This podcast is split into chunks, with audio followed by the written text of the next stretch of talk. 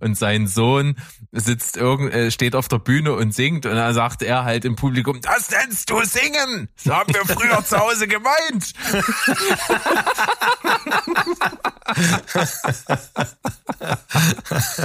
das ist gut, ja.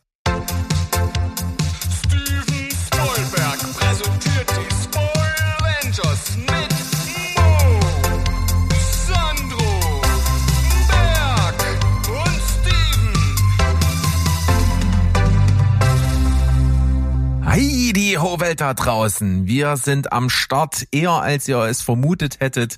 Aus aktuellem Anlass natürlich. Heute zum Mittwoch hauen wir euch die ganzen Oscar-Sachen um die Ohren, denn am in der Nacht von Sonntag zum Montag sind ja die Oscars gelaufen und auch wenn wir schon mehrmals gesagt haben, dass diese ganze Vergabe von Preisen und Kram, was es für einen Sinn hat oder was es für keinen Sinn hat für uns oder für euch oder für die Filmwelt im Allgemeinen, äh, ist es natürlich trotzdem so, dass wir ein Filmpodcast sind und hier nicht drum rumkommen. Also Steven Spielberg hat sich für euch in den Löwenkäfig begeben, hat alles gemacht. Ähm, Sandro, Mo und meine Wenigkeit haben das Ganze live verfolgt in der Nacht. Steven hat sich äh, vorbildlich, wie er ist, die Preisträger angeschaut und nachgelesen. Das ist alles, was er dazu beigetragen hat. Wir müssen mal sehen. Was ich auf jeden Fall sagen kann, die Folge, die ihr jetzt von uns hört, über alles, was da so passiert ist, wird unterhaltsamer als die Show selbst. So weit würde ich mich aus dem Fenster lehnen, oder, Sandro? Wie siehst du das?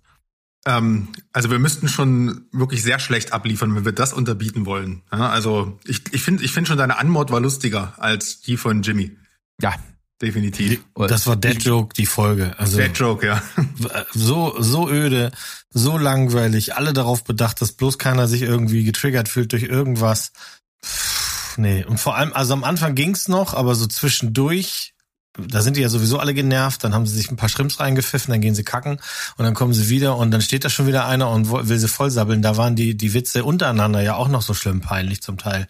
Also, das war nix.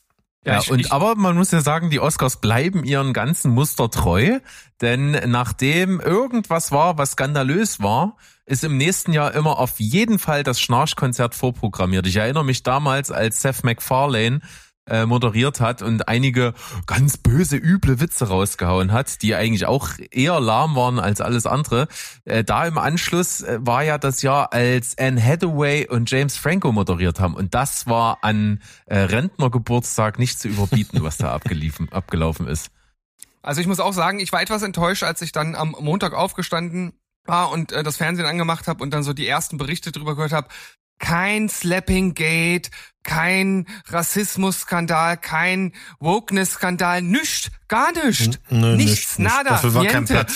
Ja, dass, dass das Aufregendste war, äh, so wie ich mitbekommen habe, ein Esel, der irgendwie mit auf der Bühne war. Aber viel, viel mehr gab's da anscheinend diesmal nicht. Ja, über den haben Sandro und ich uns doch schon arg geärgert, weil äh, der wollte da auf jeden Fall nicht sein.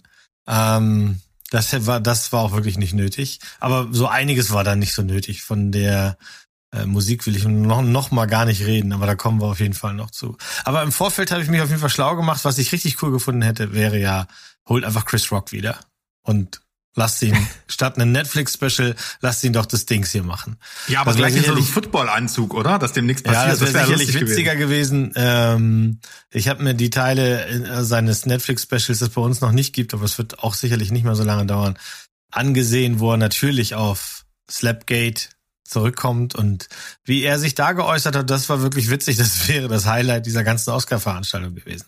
Aber wir müssen ja mal positiv sagen, äh, wenn die Veranstaltung selber auch ein Schnarchfest war, so ein bisschen mit der Tradition gebrochen, haben sie dann ja später beim Preisevergeben schon. Genau, also das muss man schon sagen, was da so alles abgeräumt hat. Gerade äh, Everything Everywhere All at Once, das mit elf äh, Oscar-Nominierungen hier am Start gegangen ist, ist mit sieben am Ende rausgegangen. Das kann man schon mal vorwegnehmen. Auch im Westen nichts Neues, der äh, von Filmfestival zu Filmfestival unterschiedlich, aber bei manchen eben ordentlich abgeräumt hat, wie wir ja auch schon mal in der Folge berichtet hatten. Der hat auch vier mit nach Hause genommen. Also da sind schon ähm, ganz gute Sachen mit abgelaufen. Da werden wir hier heute auf jeden Fall noch dazu kommen. Wir sagen euch auf jeden Fall überall, wer gewonnen hat. Gehen da mal mehr, mal weniger drauf ein. Im Vorfeld war es auf jeden Fall so, dass die Oscars sich ja schon nach dem Skandal im letzten Jahr irgendwie so ein bisschen anders darstellen wollten. Es fing ja auch schon an, äh, dass es keinen roten Teppich mehr gab. Warum er sowas macht, keine Ahnung. Ist dann äh, ein, ein creme-beige-farbener Teppich gewesen. Oder Champagnerfarben oder was auch immer, wie man es sagen möchte. Und ähm, im Vorfeld gab es auch so einen kleinen Skandal, dass sich Hugh Grant in einem Interview irgendwie sehr abfällig geäußert hat, dass diese Veranstaltung doch eigentlich Schrott ist und so. Und irgendwie wurde dafür verurteilt. Und ich dachte mir so, ja, der Mann hat recht. Also irgendwie kam es dann dazu, dass er so seine typische Art abgefeuert hat. Und äh, ja, Oscars hin und her. Wir haben das können wir hier im Vorfeld sagen. Wir haben uns hingesetzt und haben mal alles durchgetippt. Wir haben also ein Steven Spielberg internes Tippspiel gemacht und jeder hat einfach mal in jeder Kategorie gesagt, ja, der gewinnt oder der gewinnt nicht. Und am Ende dieser Folge werden wir wissen, wer von uns dann hier der, der Oscar-König ist. Der Oscar-König, ja. Oscar-König, ja. Ich bin gespannt. Ja. Dann führ Ähm, uns mal äh, durch die Show. Ähm, Jimmy Berg oder Berg Kimmel. Berg Kimmel. Berg können wir auch bitte, sagen, ja. also wie du es willst. wir sind da ganz offen. Ja. Also es fing auf jeden Fall super langweilig und unspektakulär an. Man hat äh, irgendwie das Gefühl gehabt, die hatten keine Zeit. Die haben einfach nur eine Clipshow gemacht, die aus den nominierten Filmen so bestand. Immer mal so Ausschnitt hier, Ausschnitt da. Angereichert eben nicht nur mit den Filmausschnitten, sondern auch mit so Behind-the-Scenes-Sachen, äh, Bildern von Drehorten und sowas. Und dann gab's eine, eine Szene in einem Jet, äh, natürlich an Top Gun Maverick angelehnt, wo dann irgendwie Jimmy Kimmel auf einmal hinten als Co-Pilot drin saß und Tom Cruise mit ihm diskutiert, dass er doch jetzt bitte endlich den äh, Sch- Schalter zieh oder den Hebel ziehen soll, dass er mit dem Schleudersitz rausgehauen wird. Und das tat er dann in dem Clip auch. Und parallel dazu flogen wirklich zwei Jets über das äh, über die Location und das fand ich echt komisch, weil es A nicht richtig getimed war. Also genau an dem Moment, wo im Clip der Schleudersitz betätigt wird, waren die noch nicht mal im Ansatz über dem Gebäude. Dann hat wirklich, ich meine, ich weiß nicht, es ist bestimmt schwierig, aber irgendwie hätte man das doch so machen können, dass wirklich irgendwas rausgeschleudert wird, während die Jets da drüber fliegen. So. Aber nein, die fliegen da halt drüber und im nächsten Moment steht halt Jimmy Kimmel mit einem Fallschirm auf der Bühne. Die hätten Also ja einfach mal Tom Cruise fragen können, der hätte das locker gemacht, also, also Eben, eben. Die haben doch schon den richtigen Mann im Clip gehabt. Ja, aber der Also das ist ja fand ich zu super Recht lame. nicht, nicht mal da gewesen. Der hat bestimmt Besseres zu tun, hat er sich gedacht. ja. Ja, ist wohl so. Aber das fand ich super lame, dass man A, äh, keine Show macht. Ich meine, letztes Jahr waren, waren auf jeden Fall die singenden Tennisbälle noch irgendwo am Start mit Beyoncé auf irgend so einem Court. Äh, Das, das war irgendwie unterhaltsamer als dieser Schwachsinn jetzt hier. Fand ich auf jeden Fall sehr traurig und wie gesagt, nicht mal so ein Ansatz. Ich erinnere mich damals bei irgendwelchen Olympischen Spielen, da ist doch auch irgendein Fallschirm über dem Stadion abgesprungen und dann hat man wenig so getan, als wäre das The Queen gewesen. Also da, da gab es ja wirklich einen Fallschirm, der abgesprungen ist und dann äh, war das so inszeniert und hier eben gar nicht. Ja, und dann kommt natürlich das übliche Opening. Äh, ja, Jimmy Kimmel fängt an zu erzählen und über alles Mögliche und dies und das äh, zu berichten, was so in diesem Jahr interessant ist. Und da ist es halt schon peinlich gewesen. Man ist irgendwie natürlich da auf Slappinggate eingegangen. Er hat gesagt, es gibt jetzt ein Interventionsteam vor Ort, die sicherstellt, dass alles ist. Und was irgendwie als Joke dort sein sollte, ist aber halt ja irgendwie Realität gewesen. Also ich wette, die haben wirklich irgendwie so ein 20-Mann-Team dort vor Ort gehabt, um sicherzustellen, dass bloß kein Zwischenfall irgendwo stattfindet. Mhm. Also es war einfach super, super unlustig. Alles, was er gesagt hat. Später wurde es ja noch schlimmer. Also ich, ich habe mich in Grund und Boden gestehen. Ich greife dem jetzt mal vor, als er ähm, äh, Malala plötzlich interviewt hat, warum auch immer aus heiterem Himmel. Und ja. ich weiß nicht genau, was ihn da geritten hat, aber äh, Smalltalk über Harry Styles mit mit dieser Frau. Äh, ich, ich, ich weiß nicht, weil das ist ja, Also das war schon völlig wieder unpassend, ja. genau, also absolut unpassend, ja. Was aber auch lustig war, sind, ähm, oder äh, sarkastisch äh, meine ich das natürlich äh, nicht lustig, die einzigen Sachen, äh, die einzigen ähm, ähm, ja, Shoutouts von ihm, die funktioniert haben, waren einfach so äh, bezogen auf Popkultur oder was auch gerade, was gerade in der Medienwelt abgeht, was gar nichts mit den Oscars zu tun hatte. Ne? Also wo er zum Beispiel Pedro Pascal äh, äh, gegrüßt hat oder Spider-Man, Andrew Garfield und solche solche Geschichten. Also so ähm, also da gab's eine, da gab's fand ich einen coolen Flair so, also ne, da hat man halt einfach sich mal, hat man mal kurz geflext, was man sich hier für Stars eingeladen hat, aber das, das ist eigentlich schon ein Armutszeugnis gewesen, dass genau die Leute, wegen denen die, das zu, die Zuschauer wahrscheinlich einschalten, ne? nämlich zum Beispiel Mr. Pascal, der einfach gerade in den beiden erfolgreichsten Serien äh, überhaupt Hauptdarsteller ist, dass die dann halt einfach auch gar nichts mit der Veranstaltung an sich zu tun haben. Also das war auch so eine Art äh, irgendwie unterschwelliges Armutszeugnis, fand ich. Ähm, aber naja, gut, ja, hat man sich. Das war auch der Eindruck, den ich dann hatte. Ne? Ich fand das nämlich auch ganz cool. Das war ja so angelegt wie, ja, äh, wenn hier also irgendjemand mich jetzt angreifen will, dann müsst ihr erst an den und den und den und den Leuten vorbei. Und dann genau. waren die alle so eingeblendet. Da war unter anderem ja auch Steven Spielberg mit dabei. Und ähm, was? Da war doch irgendein so ein Mexikaner auch, wo die den dann. Den habe ich nicht Nee, gekannt. es war genau Guillermo. Genau, Guillermo. Guillermo del, hat er gesagt. Und, und dann haben sie erst Guillermo del Toro eingeblendet und dann, nee, nicht den. Und dann war es irgendein so ein Mexikaner, Das der ist da nicht im irgendein Publikum saß. Mexikaner, das ist sein, das ist sein inoffizieller Co-Host, das ist der Parkplatzwächter vom Studio, wo die aufzeichnen. Und der sitzt abends bei der Show in der Show und ist quasi der Kontakt zum normalen Volk. Ihr guckt Jimmy Kimmel nicht, ne? Ah, ja, nee. Nein. Okay. Ah, stimmt Also- ja, Jimmy Kimmel muss ja bloß über die Straße laufen, ne? Das, der ist, Genau, genau. gegenüber. Und äh, Guillermo wird halt ständig losgeschickt. Der macht auch Interviews auf dem roten Teppich. Der wird gerne losgeschickt, um Schauspieler zu befragen, zu filmen, die er nicht gesehen hat. Und so, Okay. das ist schon immer ganz charmant. Der ist, der ist eigentlich ein ganz witziger Dude. Und Jimmy Kimmel in seiner Show ist ungefähr so 50 Oktaven schärfer meistens. Also wenn er da Ja. renten kann, dann legt er los. Aber hier ist das so ein so ein Einheitsbrei halt, äh, der wahrscheinlich Ja. notwendig war, um um alle bloß in Ruhe auf ihren äh, Sätzen, äh, Sitzen zu halten.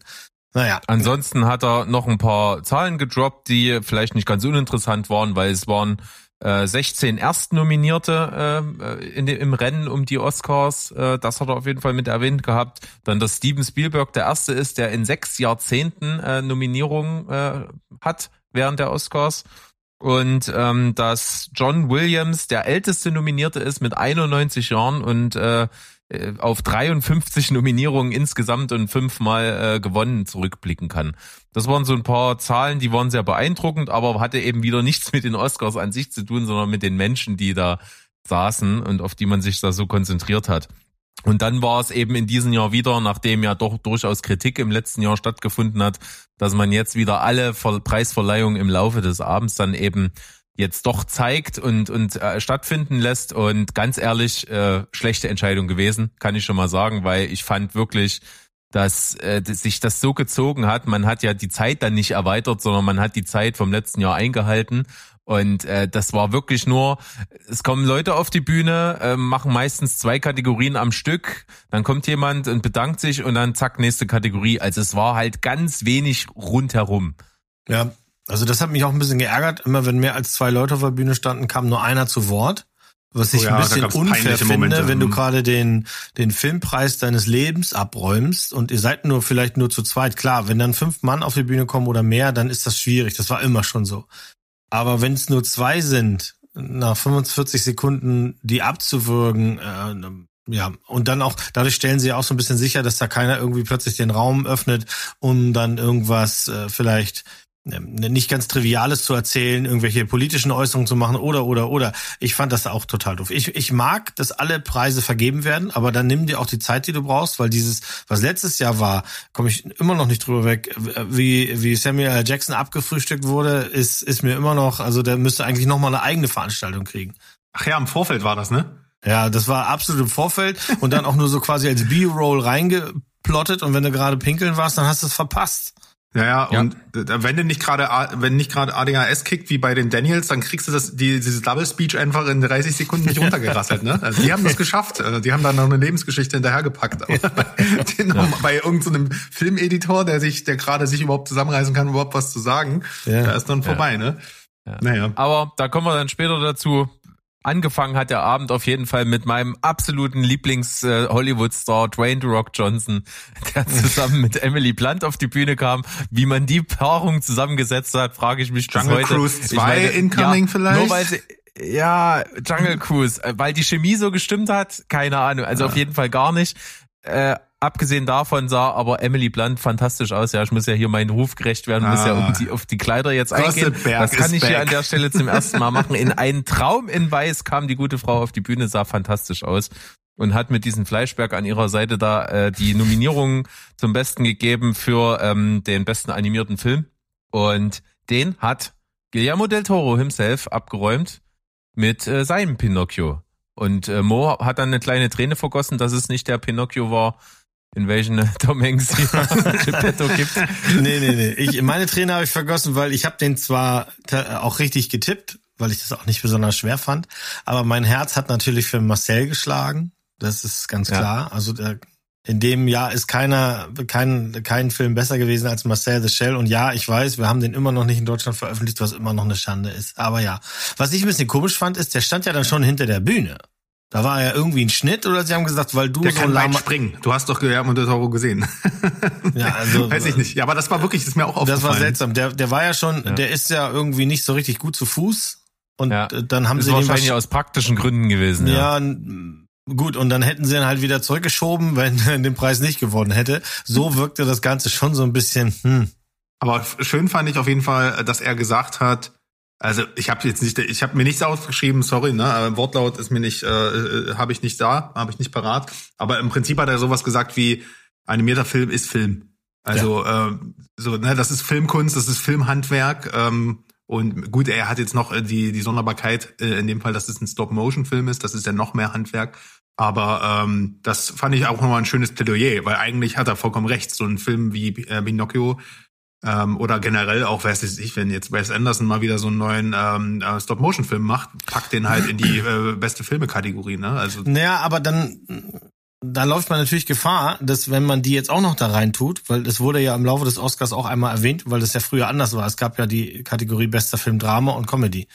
Und dann wurden sie Einmal. zusammengetan.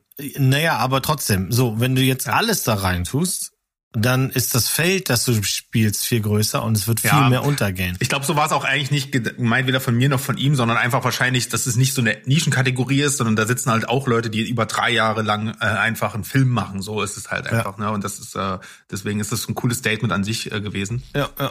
Also in, in der Kategorie, und das werden wir noch ein paar Mal haben, kann ich auf jeden Fall sagen, ich habe alle Filme gesehen und ähm, da ist kein Ausfall bei. Ob das jetzt alles Oscar-Filme sind, das sagen wir noch, aber die sind alle handwerklich tippitoppi. Und im Fall von, von Marcel natürlich, aber auch ähm, der gestiefelte Kater 2 oder so, richtig, richtig gute, witzige, spannende Filme. Also gar kein Ausfall dabei. Die hätten, ja, natürlich grad hätte Marcel den nehmen sollen, aber sie hätten den alle kriegen können, so. Ist denn überhaupt was von Disney dabei? Mm, Nur im Ja, weitesten Rot ist doch Pixar, oder? Ja, genau. Das gehört ja zu Disney in dem Aber Sinne. schon krass, oder? Eigentlich, das ist ja also, das hat, äh, Disney und Pixar haben das ja schon dominiert, diese Kategorie, jahrelang. Kam denn überhaupt irgendwas Richtiges von Disney? Also nicht, dass Klar, sie nicht. wir hatten Lightyear, wir hatten Strange World, das sind ja alles nur Flops gewesen. Aber das sind, ja, aber die waren ja, total ja auch, interessant, dass die auch gerade einfach überhaupt genau, nicht die sind ja auch alle nur sind. abgeschoben worden. Mhm. Auf, äh, ne, gedumpt Richtig auf so. ihrem Sender und die hat keinen interessiert, ja. So sieht's aus. Dann kamen wir auf jeden Fall schon zur ersten Werbepause, die dann durchaus den Abend dominiert haben. Sandro hat sofort instant bei uns im Chat abgekotzt, äh, dass er einmal im Jahr hier lineares Fernsehen guckt und komplett abgenervt ist. Und es war wirklich extrem, es war krass. Ähm, wir hatten es dann eben immer so in de, im Verlauf der Show, dass eben nach jedem Werbeblock wurde dann einer der zehn Nominierten für die Kategorie bester Film dann meistens immer mit so einem Einspieler bedacht, wo ein bisschen vorgestellt wurde, worum es da geht und sowas. So hat man äh, diese Filme alle mit abgefrühstückt im Verlaufe der Veranstaltung. Ähm, für uns, äh, sage ich mal, die Werbeblöcke, die wir gesehen haben, bestand auch zum Großteil immer aus Trailern und so 90 Prozent aus dem Trailer für The Banshees of Inisherin oder für Tar. Einmal Also sogar die bei, haben wir zweimal nacheinander, Zweimal Tar hintereinander. Ja, also und aber ich muss man sagen, äh, hervorragend geschnitten der Trailer. Also das muss man ihm lassen, aber ich muss ihn trotzdem nicht gleich zweimal am Stück sehen. Ne? Ja, das stimmt. Also auf den Film habe ich tatsächlich immer mehr Bock, aber das ist eine andere Geschichte. Wir hatten in der letzten Folge äh, drüber gesprochen. Äh, Folge Nummer 17, Bergs Rückkehr, ja, ganz, ganz treffend formuliert. Und aber als wir dann hier den Einspieler gesehen haben für Avatar Way of Water, ja, Mo's Herz ist wieder mal einen kleinen Satz gesprungen nach vorne, äh, kam dann Ariana Klippe und ist das Herz gesprungen. Ja, ja. Ah, in, direkt ins Wasser, um mit diesen komischen Walwesen zu schwimmen. Das ist doch was. Sie zu Oh, korpulieren, ne, die sich zu verbinden über seinen Ach, bitte nicht. Ja, ja. Aber äh, Ariana DeBose und der äh, Zeichensprachen-Dude aus ähm, Dingens, aus, aus Koda. Wie heißt er? Troy Kotzo heißt er. Entschuldigung. Ja. Oh Ja, Mann, mit Troy. Kotsur, ja. Ja, die kamen auf die Bühne und haben beste Nebendarsteller äh, in beiden Kategorien, männlich-weiblich, äh, quasi die Nominierten vorgestellt und der erste Preisträger, äh, Darstellerpreisträger des Abends war Ki Hui Kwan aus Everything Everywhere All at Once. Wer hätte es gedacht? Yes. Ja. Hm. Shorty äh, aus, aus. Indiana Jones oder, oder einer der Goonies, je nachdem, wo Data. man ihn einordnen will. Mhm. Ähm, der hat gewonnen und ich sag mal, der hat ja viel Karriere hinter sich, was die Zeit angeht, was, was er gemacht hat, angeht, nicht so sehr im Rampenlicht. Und das hat er ja auch thematisiert in seiner Dankesrede, dass er also irgendwie Karriere angefangen hat, dann einen langen steinigen Weg hatte und eigentlich schon mit allem abgeschlossen hatte und dann meinte, ja, halt einfach am Traum fest, irgendwann hinten raus kommt's noch. Und irgendwie ist das für ihn schön, dass er so diese Verkörperung der True Underdog Story ist, aber ich dachte mir an der Stelle dann auch wieder, ja, weil es jetzt bei dir geklappt hat, da sagst du wieder jeden da draußen halt an deinen Träumen fest und dann wirst du alles erreichen und so nicht. Also diese, Ja, aber das war ja der Kalenderspruch all over, halt ne? auf den Sack. Die haben, das eben, haben ja wirklich fast so alle gesagt. Richtig nervig, ey. Also da Ja. war meine Ader noch ganz klein, weil da habe ich gedacht, okay, ja, alles klar. Ähm, aber ich möchte ganz kurz, ich weiß es, äh, ich reiße dich kurz raus, aber ich habe mir gerade so überlegt, wenn ich hier schon kein Skript habe, kann ich parallel unseren Chat vom Sonntag noch aufmachen und immer mal wieder ein paar Sachen vorlesen daraus. Ähm, und Mo hat in Worten zu Avatar gesagt, kann kaum in Worte fassen, wie hart mich Avatar triggert, jemanden zu hauen. Nur- um und, und, und Berg meinte Top-Film, Circle of Life. Ach nee, falscher Film. Gut, äh, zurück zum Thema. Ja, das ist doch eine gute Ergänzung über unsere Abendkonversation oder Nachtkonversation nebenbei. Ich muss auch sagen, äh, ich habe ich hab vorgeschlafen. Ich habe kurz überlegt, ob ich durchziehe, aber ich dachte mir, nee, legst dich nochmal hin und ich bin dann wirklich schlaftrunken aufgewacht. Ich weiß jetzt zum ersten Mal, was schlaftrunken ist. Ich bin durch die durch das Schlafzimmer gepoltert, habe meine Frau aufgeweckt, mein ihren Zorn komplett auf mich gezogen, habe beim Türaufmachen zweimal den Lichtschalter noch betätigt. Also ich habe es wirklich Ganz überhaupt charmant. nicht geschissen gekriegt. Ähm, war nicht schlecht. Also ich habe durchgezogen Aber, und mit naja. Steven Gätchen reingezogen. Das war noch schlimmer. Aber hey, ist egal. Wollen wir das mal lieber skippen. Ja, Steven Gätchen ist halt auch so ein bisschen dieser, wie sagt man, dieser Popcorn-Cineast. Ne? Denn, Sagt- da ging es macht mit Dead irgendwie- Jokes schon los. Ah, ja, ich glaube das. Also bevor wir jetzt hier den äh, besten Nebendarsteller abschließen, äh, möchte ich nur mal ganz kurz dazu sagen, und das ist so das, was sich für mich generell äh, durch diese ganze Verleihung gezogen hat, äh, bezüglich Everything Everywhere All at Once. Ich kann es halt nicht nachvollziehen, warum der so viel Preise gewonnen hat. Und das fängt hier bei dem Nebendarsteller an. Also ich hätte niemals, also wirklich in, in keinem Paralleluniversum beim Schauen des Films gedacht, der, der oder der kriegt einen Darsteller äh, Oscar. Also ich, ich kann es mir ehrlich gesagt nicht objektiv erklären, warum der Film so viel Preise abgeräumt hat. Ich habe es schon äh, bei uns im Discord-Chat allerdings dazu geschrieben. Ich find's natürlich auch gut, dass das einfach mal was anderes ist und dass man halt nicht diese Oscar-Konsensfilme hat wie äh, Coda oder 12 Years a Slave und Moonlight und sowas, wo, wo man das erwartet. Das finde ich schon irgendwie cool. Aber ich, ich kann es einfach überhaupt nicht nachvollziehen. Also in, in wirklich in keinster Weise. Ja, gut, eigentlich ist es- Wir, wir, ja. wir, kommen, wir kommen später noch zu, zu Preisen, die er gewonnen hat, wo es auf jeden Fall verdient war. Aber ich finde, die drei Hauptdarsteller und auch der beste Film gehören für mich nicht dazu.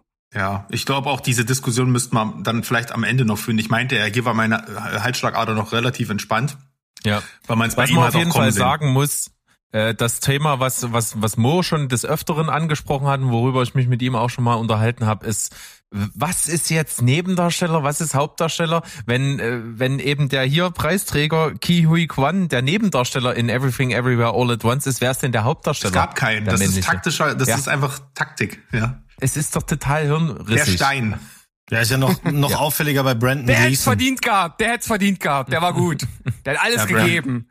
Charakterdarsteller. Brandon Gleason stimmt. Also ich habe ja den leider noch nicht gesehen. Ich werde zur Zeitpunkt der Aufnahme den Film morgen dann mal gucken, endlich. Äh, Benches of Inisherin. Aber ähm, Der ist kein Nebendarsteller. Er ist, Ja, also Barry sagen. Keoghan ist ein Nebendarsteller, ganz klar. Aber Brandon Gleason ist mit, äh, hat 50% Screentime. Also, Naja. anyway, okay, ich, wir das. ich, ich will nur einmal Fall- ganz kurz zur Verteidigung von Kyo Kwan sagen, ich finde schon, dass er in dem Film äh, schauspielerisch richtig was gerissen hat im Vergleich zu den meisten anderen. Also hier, ich erinnere mich da an die Szene, wo er quasi zwei Versionen von sich selber im Dauerwechsel gespielt hat und das alleine nur über Mimik rüberbringen konnte, als er nämlich äh, Michel Jo in der Hauptrolle äh, quasi erklärt, was hier gerade passiert. Da wechselt er ständig hin und her und das macht er nur über Mimik und das macht er wirklich perfekt. Mm, mm, Joe Hirsch, ich liebe den für The Fable Bands, aber der, ist, der hat vielleicht eine Screamtime von vier Minuten. Also maximal, wenn es hochkommt. Und äh, Brian Tyree Henry in Causeway, ich, ja, ich fand den Film wirklich nur mittel.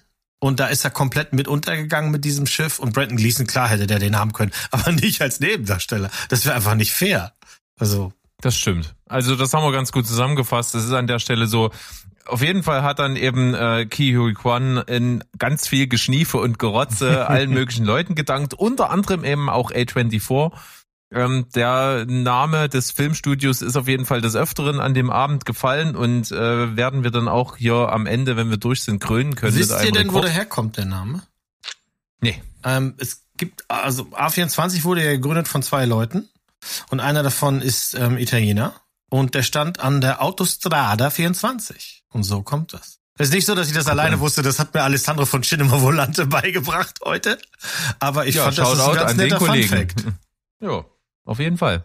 Und es ist auf jeden Fall dann so gewesen, eben die Doppeleigenschaft äh, des äh, der Laudatio war dann auf jeden Fall hier auch wieder gegeben. Die haben also nicht nur den besten männlichen, sondern auch dann die beste weibliche Nebendarstellerin gekrönt. And Und, shit's äh, getting real. Ja, und von den ganzen Leuten, die hier nominiert waren, nehmen wir doch einfach die die einfach die die die alte weiße Frau und geben der einfach einen Oscar für die beste Nebenrolle. Nämlich meine Lieblingsolle Lederfresse, Jamie Lee Curtis, nimmt für Everything Everywhere All at Once den Oscar mit nach Hause. Ist das was? Die hätten den. Ehren-Oscar als, als Scream Cream, äh, Scream Cream, oh Gott, ja, ihr wisst, was ich meine, nicht Scream Queen. ich kann sie, ja, äh, geben können. Ähm, ja, aber ähm, alles, was Steven gesagt hat äh, zum, zum besten Nebendarsteller, jetzt nochmal Copy-Paste ähm, mit Ausdruck auf beste Nebendarstellerin. ja, Ja, und also die ihr- hat ihr- ja auch nicht allzu viel Screentime jetzt unbedingt bei Also die Frau ist super kultig in dem Film. Ne? Wir reden hier, also äh, ne, der, die Herzen hat, hat sie gewonnen und das, darüber reden wir ja. Das ist ja kein Publikumspreis. Aber man muss sich schon fragen, ist das gerechtfertigt gewesen? Also ich hatte ihn ja Hm. grün, das heißt bei mir war, wäre das, war sie der Wunschkandidat tatsächlich von dem Haufen, immer bezogen auf die Rolle. Ähm, ich fand Angela Bassett unerträglich, wie ich Die auch den Film, super in dem wie Film. ich auch den Film unerträglich finde. Hong Chaos Rolle in The Whale ist arg zu klein geraten, um, um, das ist glaube ich eher so, denen ist aufgefallen, die ist in letzter Zeit in vielen Filmen und Leute mögen die. Äh, Carrie Condon hätte ich das auch gegönnt, aber da hat, da gab es jetzt kein großes Schauspiel. Und äh, Stephanie Shu fand ich auch gut. Aber ich fand, also von, von der Leistung her, was da gespielt wurde und wie weird das war, ich fand das fein. Also für mich geht der klar. Ja. Aber wieder, wir haben es ja auch hier wieder in der Dankesrede, ja, we just won an Oscar. Sie hat die ganze Welt mit Kollektiv mit eingeschlossen, die einen Mhm. Oscar mit ihr zusammen Sogar gewonnen ihre hat. Eltern, die gar nicht mehr auf der Welt War, sind. ja. Warum auch immer, kann man so machen, muss man so nicht machen. Wir leiten auf jeden du Fall ist mir lieber, als wenn jeder zweite Nappel hochgeht und dank Gott. Ja, gut. Das, ob das die Frau eine ist jetzt besser als das andere ist, ist jetzt die große Frage. Aber wir sind auf jeden Fall nach der nächsten Werbepause sind wir bei Präsentatorin Cara Delevingne in einem ziemlich blutroten Kleid, wo man nicht weiß, wo das Kleid anfängt und Cara äh, aufhört. Ähm, wir haben dann die. Das ist ein Satz. Was denn? Geil. Glaubt mir das ruhig, das ist wirklich so gewesen. Ich möchte ich einfach- male euch den Anblick mit Worten. Ich möchte, dass Mo das, der ganz kurz seine Gefühle zum nächsten Song wiedergibt. Warte, ich hab's auch. Genau, denn die hat nämlich komischerweise irgendwas angekündigt und ich habe erst überhaupt nicht geschnallt, warum die jetzt da steht und was die erzählt und ich habe auch mich irgendwie verhört, weil sie irgendwas dachte, äh, äh, dass, dass die ganzen Kurzfilme alle nur von Frauen gemacht wurden, habe ich irgendwie erst verstanden, war dann völlig verwirrt und dann wollte sie aber irgendwie nur auf Frauen hinarbeiten und da war ein Song nominiert und zwar Applause für den Film Tell It Like a Woman und das war fürchterlich. Also, Also, ich, Sandro, bitte zitiere. ich zitiere, ich, ähm, Mo sagte, 1.40 Uhr, ich finde diese Songs nicht zum Aushalten. Ich fragte daraufhin, wo Lady Gaga. Berg sagte dann, ich habe jetzt auch gerade die Überleitung zu dem Song nicht gerafft. Mo, na, die kommen doch verteilt über die Show. Schreck lass nach. Danach, Berg, ist das kotzig, ey. Die Nummer ist ja so peinlich für alle Frauen. Mo, aus welchem Kackfilm ist das denn? Und daraufhin Berg, 1.43 Uhr, Tell it like a woman. Ja, das ist ein Film, Ja. den kein Schwanz geguckt hat, der gerade bei 3,5 auf IMDb steht und sicherlich zu Recht irgend so ein Film äh, mit Leftovers von, von Desperate Housewives gedreht und dann singt er diese Troller auf der Bühne mehr schlecht als recht. Applause, applause yourself when you have a vagina. Ja, dann vielen Dank dafür. Lass uns dann schnell zu, zu einer Frau übergehen, die vielleicht ein anderes Kaliber hat, denn wir haben nämlich nach der nächsten Werbepause den Einspieler für Tar. Und irgendwie wird aus dem Off noch mal kurz äh, gesagt, dass Kate Blanchett hier ihre achte Nominierung hat für die beste, ähm, für, für die, für eine Oscar-Rolle. Und wir hatten uns ein bisschen vertan in unserer Review zu Tar in Folge 17. Da hatten wir nämlich überlegt, für was sie schon zwei Oscars hatte. Das eine war Blue Jasmine, das war klar. Das andere dachten wir ist Carol. Es war aber nicht Carol, sondern es war für... Der Vorleser. Das Nein. war Das Kate war Winslet. Das Ach, verdammt, die beiden, die beiden vertausche ich, verwechsel ich, habe ich früher und auch jetzt immer wieder verwechselt. Ich weiß nicht, das ist so, das ist, ist, das ist so eine, das ist wie so eine Links-Rechts-Schwäche. Ich kann auch nicht verstehen, wie jemand links und rechts Aber verwechseln sehen kann. nicht, aber die haben doch eine komplett andere Aura. Die, Ja, Ja, ich, Bei meiner- ich kann's, ich kann's dir nicht erklären. Das ist einfach so. Es ist Bei Paula ist das immer mit. De Niro und Pacino. Das ist eine Person für sie. Alter, was hat Ja. die dann in Heat gemacht? Ja, das gibt's. Wie jetzt? Ja, sie ist sehr, sehr durcheinander gekommen. Ich verwechsel gut und gerne Bryce Dallas Howard und Jessica Chastain. Ja, das Ja, kann und die ich, eine aus Ready or Not mit Mar Margot Robbie, aber das wurde ja in Babylon aufgelöst. Ja, das war hier Jackie Weaver oder wie sie heißt. Oder nee, Ja, äh, ha- haben wir- haben wir Vorname jetzt- ist falsch, aber Haben wir jetzt alle unsere Schauspiel, äh, Schauspieler Ja, und warte, es gibt Schauspielerinnen noch, äh, das hattest, hattest du damals, Carrie Mulligan und wie hieß die, die auch nominiert war? Michelle Äh, Williams. Michelle Williams, Ja. das ist eine und dieselbe. Person. absolut. Naja, auf jeden Fall hat äh, Kate Blanchett äh, für die beste Nebendarstellerin in Aviator damals den Oscar bekommen. Alter, ja Mhm. stimmt. Ach, was für ein grandioser Film. Der kommt sofort auf die Rewatch-List. Danke.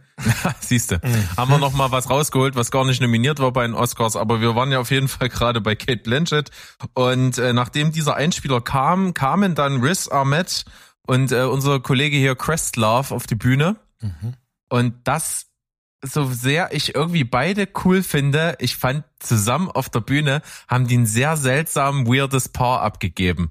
Auch wie die sich die Bälle so zugespielt haben, so das, das fand ich so arg erzwungen. Ich habe das null gefühlt. Also ich habe ich- mir gedacht, Ich glaube, sich das, liegt auch ausgedacht? zum Teil wirklich daran, die kommen auf die Bühne und was wir eben nicht sehen oder nur manchmal sehen, wenn die Kamera dann so drüber fährt, ist wirklich, da ist, da stehen die Leute noch, sind mit Zahnstochern dabei, die, die Melonenreste aus der Zähne zu polen, haben sich noch nicht hingesetzt, sind noch nicht konzentriert und du musst aber loslegen, weil ja da oben ist eine Riesenuhr und da wedeln Leute mit Gib mal Gas. Und dann unterhalten die sich und dann hat der, der Riz Ahmed mehr schlecht als recht irgendwie versucht, Questlove nochmal äh, zu sagen, du hast letztes Jahr einen, einen geilen Film abgeliefert und der ist auch mehr so, ja, ja, weiß ich alleine, brauche ich dich nicht für so.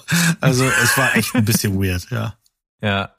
Und die haben dann besten Dokumentarfilm und besten Kurzfilm vorgestellt. Und ich hatte so das Gefühl, wir haben es hier wieder, Oscars sind eben nicht welcher Film verdient, sondern eigentlich immer irgendwie Politik und alles Mögliche in einem. Wir haben dann also die Doku über Nawalny als äh, den Gewinner für den besten Dokumentarfilm und dann kam eine ganze Riege von Menschen auf die Bühne, unter anderem die beiden Töchter und die Ehefrau von äh, Herrn Nawalny und haben dann geredet und du hattest wirklich bei der Frau, hast du eindeutig gesehen, das war für sie alles schlimm, das war für sie fürchterlich und der Preis hat ihr kein Stück dabei geholfen, irgendwas, äh, dass es für sie besser macht in ihrer Welt. Also als hättest du nochmal einfach Peitschenhiebe, Peitschenhiebe, Peitschenhiebe ähm, nochmal mitgemacht und äh, es kann natürlich auch durchaus sein, dass bei diesem Moment auf, auf dem äh, auf dem Fernsehen, auf äh, überall über den Globus verteilt, da hat Russland jetzt gesehen, ach hier Nawalny, na gut, dann gehen wir nochmal hier in, in, in die Zelle und machen nochmal ein paar Peitschenhiebe mehr. Machen nochmal Ne, also Slayer das- ein bisschen lauter, genau. Es war ein bisschen komisch, es hat ein Geschmäckle. Also ich glaube schon, dass das von der Wichtigkeit ist das ein Film, eine Doku. Ich habe die nicht gesehen. Ähm, das macht schon Sinn. Ich habe mir von jemandem sagen lassen, der die gesehen hat, dass da, da, da sehr viel aufgemacht wird, was uns nicht bekannt ist, was alles noch so im Hintergrund gelaufen ist. Insofern geht das fein für mich. Ähm, ich habe die anderen alle gesehen und insofern hatte ich natürlich andere Favoriten, ist klar. Aber das mit der Familie auf der Bühne war schon komisch, aber ich glaube, die nutzen dann auch so diese, die Aufmerksamkeit, die das Ganze nochmal hat, um, um zu erklären, das darf nicht in Ge Ge Vergessenheit geraten, der hockt immer noch, der sitzt immer noch. Und ähm, Putin regiert auch nach wie vor immer noch andere äh, Teile der Nachrichten, auch bei Fox News mehr oder weniger im richtigen Licht. Insofern ist das immer ganz gut, wenn man da nochmal kurz darauf hinweist. Ne? Was natürlich in äh, House Made of Splinters auch getan hätte, da geht es nämlich um ein, ein Waisenhaus, das im Ukraine-Krieg direkt gelitten hat. Das wäre auch gegangen, aber okay. Ja. Danach kam es dann eben, wie gesagt, noch zum äh, Verleihung bester Kurzfilm. Der ging an An Irish Goodbye. Das hat mich gewundert. Den, den Mo mal uns kurz gepitcht hat. Und was habe ich gesagt? Mit welchem Film vergleiche ich das? Ja, mit Raymond und Ray gesagt- steht hier im Chat. Ah ja, stimmt, mit Raymond und Ray. Ja, An Irish Goodbye ist eigentlich, ein- das war ein ganz niedliches Ding. Wir sehen so zwei Typen, einen gestandenen Großen und einen äh, äh, seinen Bruder, der mit Trisomie 21 ähm, äh, leben muss, äh, im irischen Hinterland. Die haben offensichtlich gerade die Mutter äh, verloren. Die fahren mit dem Priester zusammen, also mit dem Pfarrer zusammen, mit einer potthässlichen Urne nach Hause und dann heißt es halt, naja, was machen wir jetzt? Und der Große, der hat Pläne, der will wieder zurück nach London und dann äh, gibt's aber eine Liste abzuarbeiten von 100 Dingen, die seine Mutter unbedingt machen wollte. Und das bringt die beiden so ein bisschen zusammen. Da habe ich auch im Chat geschrieben, ich glaube, das wäre so ein Anwärter, da kannst du auch einen langen Film draus machen und die mögen die Leute, das ist sowas wie ziemlich beste Freunde oder eben Raymond and Ray und so. Keine, äh, nicht, nicht das Rad neu erfunden, aber es war ganz charmant. Die beiden haben das auf jeden Fall witzig gespielt und insofern ist das auch fein. Ich dachte aber wirklich, dass äh, Lipopil gewinnen wird, der ja kostenlos auf, auf Disney ist, weil der einen riesigen Background hat, weil da richtig viel Geld reingegangen ist und Corazon äh, da als äh, Producer und sowas, da dachte ich tatsächlich, dass der äh, gewinnt und für mich gewinnen hätte sollen, war tatsächlich dieser ganz kleine Film ähm, Der rote Koffer. Weil den fand ich wirklich sehr, sehr gut. Müsst ihr mal googeln, die sind alle frei verfügbar. Die findet ihr auf der Seite vom New Yorker und sowas. Da kann man die alle gucken für, für lau. Weil es nämlich davon Ja. handelt, dass ein 16-jähriges Mädchen in Luxemburg am Flughafen ankommt, eben mit ihrem kleinen roten Koffer.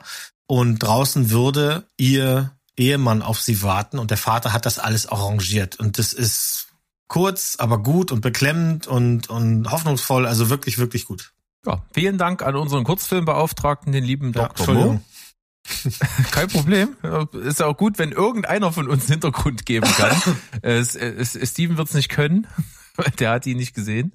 Aber Warum pickst du mich jetzt raus? Das hättest doch einfach sagen können, wir drei haben sie nicht gesehen. das ist richtig. das aber denn ich jetzt wollte natürlich, Aber so Steven, hast du dir das hier. nicht angeguckt? Ey, Mann. ich Oh wollte Mann, ey. natürlich darauf anspielen, dass du der von uns bist, der die Oscarverleihung nicht geguckt hat. Steven Bashing. Ah, herrlich. Nein, Mann, Mann. Nein, nein, nein. Wir haben dann nach der nächsten Werbepause den Einspieler gehabt von Im Westen nichts Neues und danach kommen die zwei Panzergeschütze auf die Bühne, Oh, nämlich Michael yes. B. Jordan und Jonathan Majors. Ja, zwei Schränke von Typen. Äh, Hammer. Und auch ziemlich cool. Also, man merkt halt auch, dass die einfach eine geile Chemie zusammen haben. Also das war echt cool. Ja. Einfach Und nice. äh, was hier so, was hier das Komische war, an der Stelle ist mir aufgefallen, dass immer dann, wenn Leute auf die Bühne kommen, um eine Kategorie vorzustellen, ist im Hintergrund auf der Leinwand sozusagen passend zur Kategorie immer so so ein paar Schnittbilder, die die Kategorie repräsentieren sollen. Und das ist halt total random. Und das ist mir da aufgefallen, denn diese zwei Typen, ja, Testosteron pur, kommen auf die Bühne und im Hintergrund kommt eine Szene aus La La Land. Und ich dachte mir, was ist denn jetzt verkehrt? Aber es sollte eben einfach nur irgendwas repräsentieren mit Kameraarbeit, denn beide haben die Kategorie beste Kamera vorgestellt und fand das dann irgendwie komisch gewählt und da ist mir das so komisch aufgefallen und ab da habe ich immer drauf geachtet und das, Das, waren, die, irgendwie das waren doch die Gewinner des, der letzten Jahre immer, oder? Dachte ich.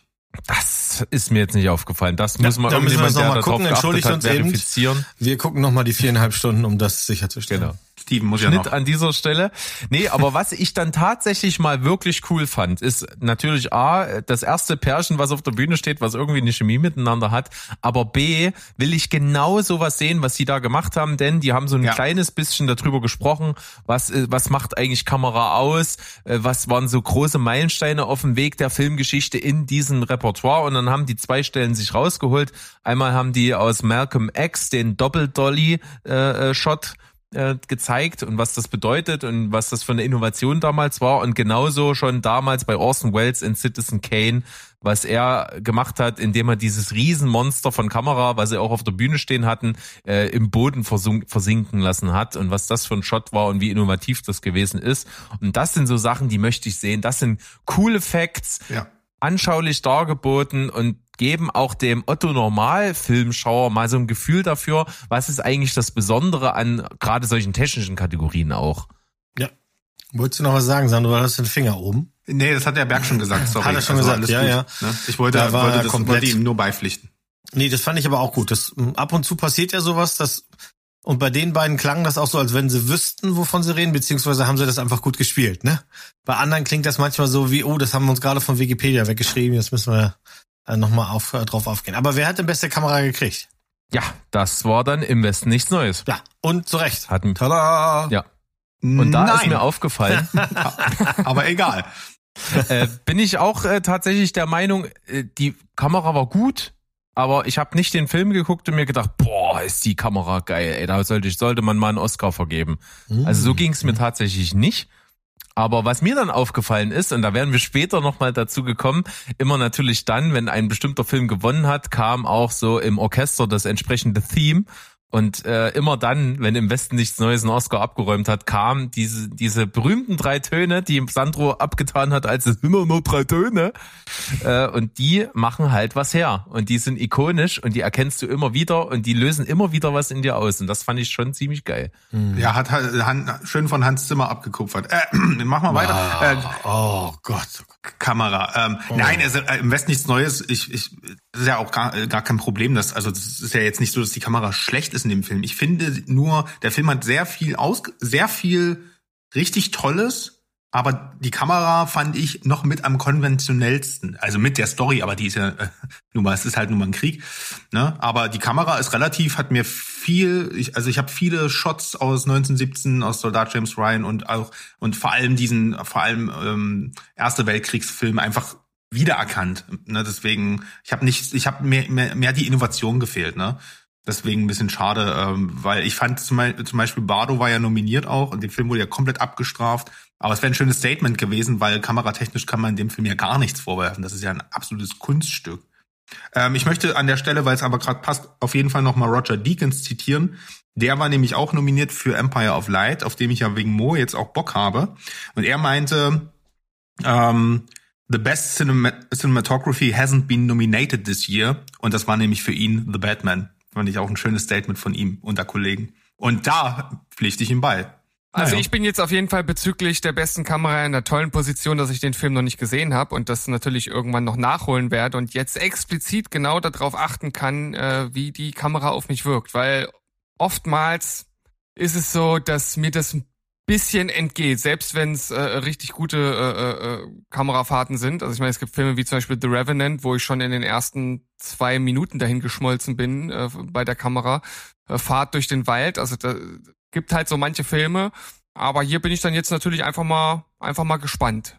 Kann ich einfach äh, ein bisschen untersuchen das Ganze, wenn es soweit ist. Mach mal, Dr. Steven. Stevovic. Ja. Eins der nächsten Leben, die von Mo äh, einfach mal über den Jordan gegangen sind, als nämlich die nächste Musiknummer kam. ähm, da ga- kam nämlich vor allen Dingen das Witzige war, ich habe mir aufgeschrieben auf meinem Zettel und ich kann nichts mehr damit anfangen. Ich habe Donny Yang und Hotdog Fingers aufgeschrieben. Warum auch immer ich das gemacht habe. Hat er welche gehabt, als er diesen Song angemoderiert hat? Oder? Nee, nee, der, ähm, äh, David Byrne hatte Hotdog-Finger. Also, Ach so war's. Ja. Stimmt. du hast wir übrigens haben geschrieben, Berg, boah, singt der Typ grausam. Aber wenigstens Ja. hat er Äh, Hotdog-Finger. Wer, wer, wer hat denn jetzt, wer, wer war denn jetzt der Sänger? Also ich, ihr müsst mich mal Donny aufklären. Genau, es war nämlich Wer der Song das? aus Everything, Everything Everywhere All at Once mit dem Song This Is Alive. Und der wurde dargeboten und ähnlich weird wie der Film ist, ist auch dieser Song und er ist halt auch unglaublich schief gesungen, als Duett auch noch. Und das fand ich super grausam und ich fand die Performance komisch und ich konnte mit diesem ganzen Auftritt nichts anfangen. Also die, die Musik ist von äh, einem, einem Künstler, der nennt sich Son Lux. Und der hat sich eben sowohl Stephanie Shu als auch David Byrne geliehen für diesen Song. Ähm, der macht weirde Musik, das war schon immer so. Ähm, aber es ist so von der ersten bis zur letzten Zeile war das einfach schief und tat weh in den Ohren. Ich glaube, die haben unterschiedlich die Sachen auf den Ohrknöpfen gehört oder was, weil sonst kann ich mir das nicht erklären, denn David Byrne ist schon so lange im Geschäft, ist immerhin der, der, der Chef von den Talking Heads, äh, der, der weiß, wie er singen soll und es hat halt irgendwie nicht geklappt. Ich habe aber das Original auch noch nie gehört, weil mich der Soundtrack nicht interessiert hat bisher. Vielleicht sollten wir es mal nachholen, vielleicht gehört das so. Damit ist vielleicht zu rechnen. Habt ihr nicht eben gesagt, Donnie Yen war derjenige, der, Nein. der gesungen hat? Nein, war der hat das nur- anmoderiert. Ja. Das war Aber das war doch meine Frage. Wer jetzt sind, oh, mein Jungs, ihr müsst mich doch aufklären, sonst Du kannst verstehe ich doch Mal hier gar nicht, wo oben unten ist. Genau. Wir laden dich nächstes Mal ein, wir machen das nächstes Jahr live bei mir, Ja, ey, Freunde. vor, vor allem, wenn ich dann Ist das äh, morgens lese, dass Das es übelst die ne? Schnarchveranstaltung Geil. war, Ja, dann allem- freue ich mich natürlich richtig, dass Ja. ich äh, Nächstes Jahr machen wir das angeguckt hab. Live-YouTube-Stream bei mir zu Hause. Nee, Steven, wir machen das einfach anders. Das nä- nächstes, ne, du, du, du brauchst ja nur zwei Stunden eher aufstehen. Eigentlich, ne? Du, so zeitig wie du immer früh, äh, aufstehst früh, brauchst du ja nur zwei Stunden vorverlegen, ne? Und alles bleibt beim Alten. Gehst du halt schon mal um sechs ins Bett. Ist jetzt gar nicht so dumm. Einfach mit Argumenten schlagen. So ist das hier bei Steven Spielberg. Naja, auf jeden Fall ging es dann weiter nach der nächsten Werbepause mit dem Einspieler zu Woman Talking. Bei uns hierzulande die Aussprache genannt und Sandro fing an, nervös zu werden, denn es kam Jennifer Connolly auf die Bühne. Nee, nee, nee, mit das hast du verwechselt.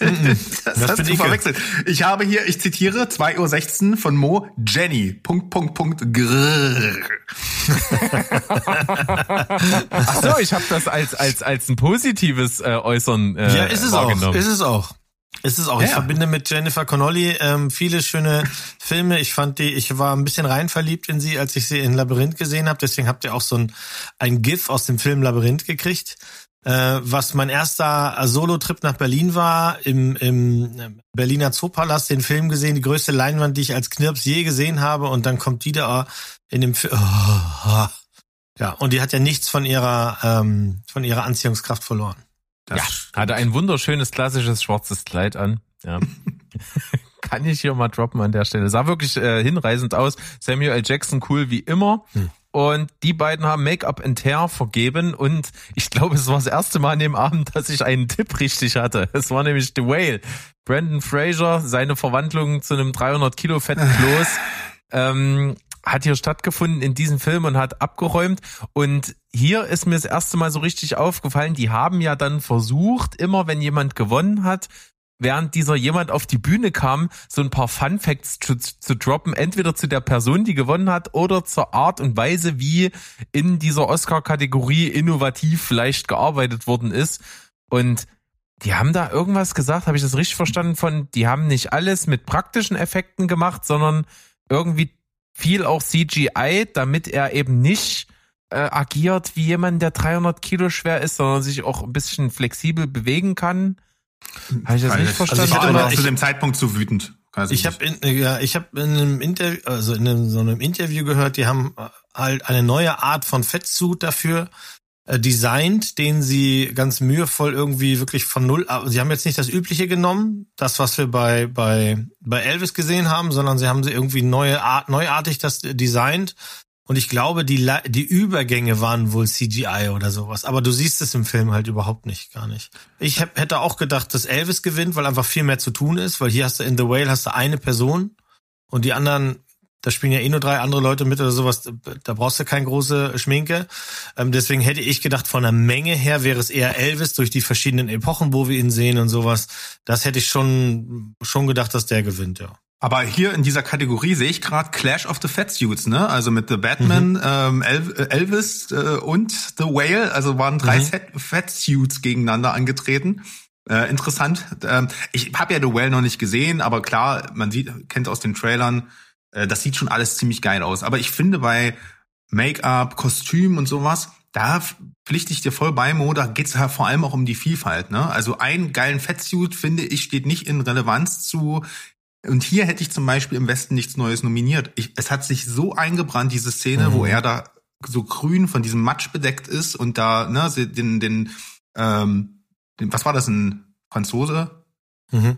Abstechen, abstechen muss. Ja, äh, sorry, Spoiler für den Film, da wird getötet. Ähm, das war, also das war ein, ein, ein ähm, das war so durchkomponiert vom Make-up und den Farben und was da an echten Substanzen mit, also das zum Beispiel hätte ich vollkommen geil gefunden, aber naja, der Fettsuit hat gewonnen. Und nicht der von Ja, Colin Farrell.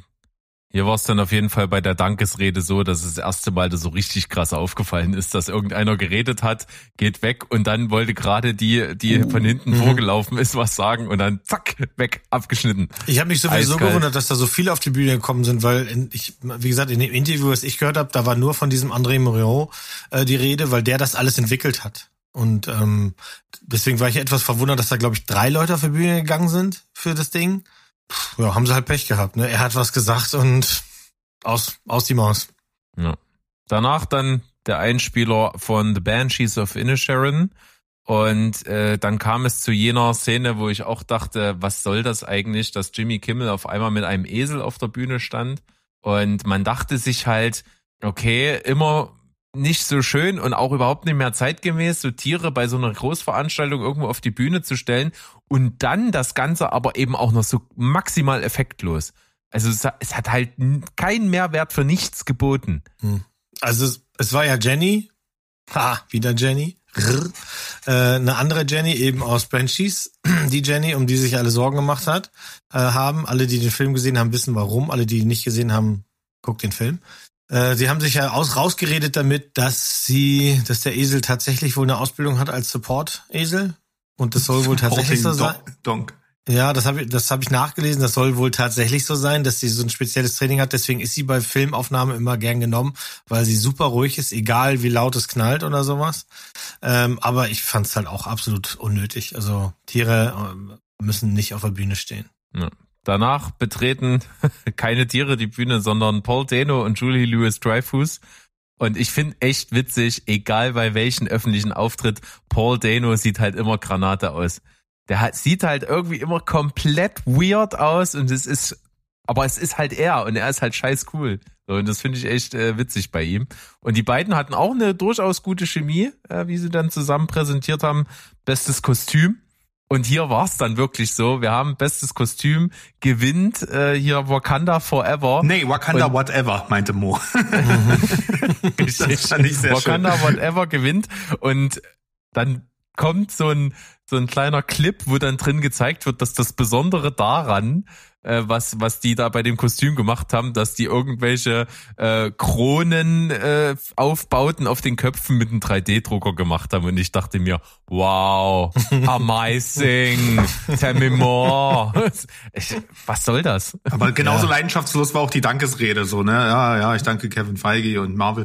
Also das hätte auf jeden Fall Babylon werden müssen. Der Film wird nur leider gehasst von allen, äh, jedenfalls in der Jury. Aber was in Babylon abgeht, ne? Boah, epochenweise äh, geile Kostüme einfach. Wirklich viel, ja. Und ich hätte es auch Elvis gegönnt, weil wieder sind wir auch wieder da. Wir gehen, Oder wir ja. verfolgen Elvis ein paar Jahre lang und sowas. Ähm, ich habe ihn nicht gesehen. Mrs. Harris Goes to Paris. Ähm, das ist ja die einzige Nominierung, der der Film hat in, an der Stelle. Und ich habe mir jetzt sagen lassen von jemandem, der da Ahnung hat, und es wird den Berg vielleicht freuen und deswegen wird er den dann bald gucken, den Film.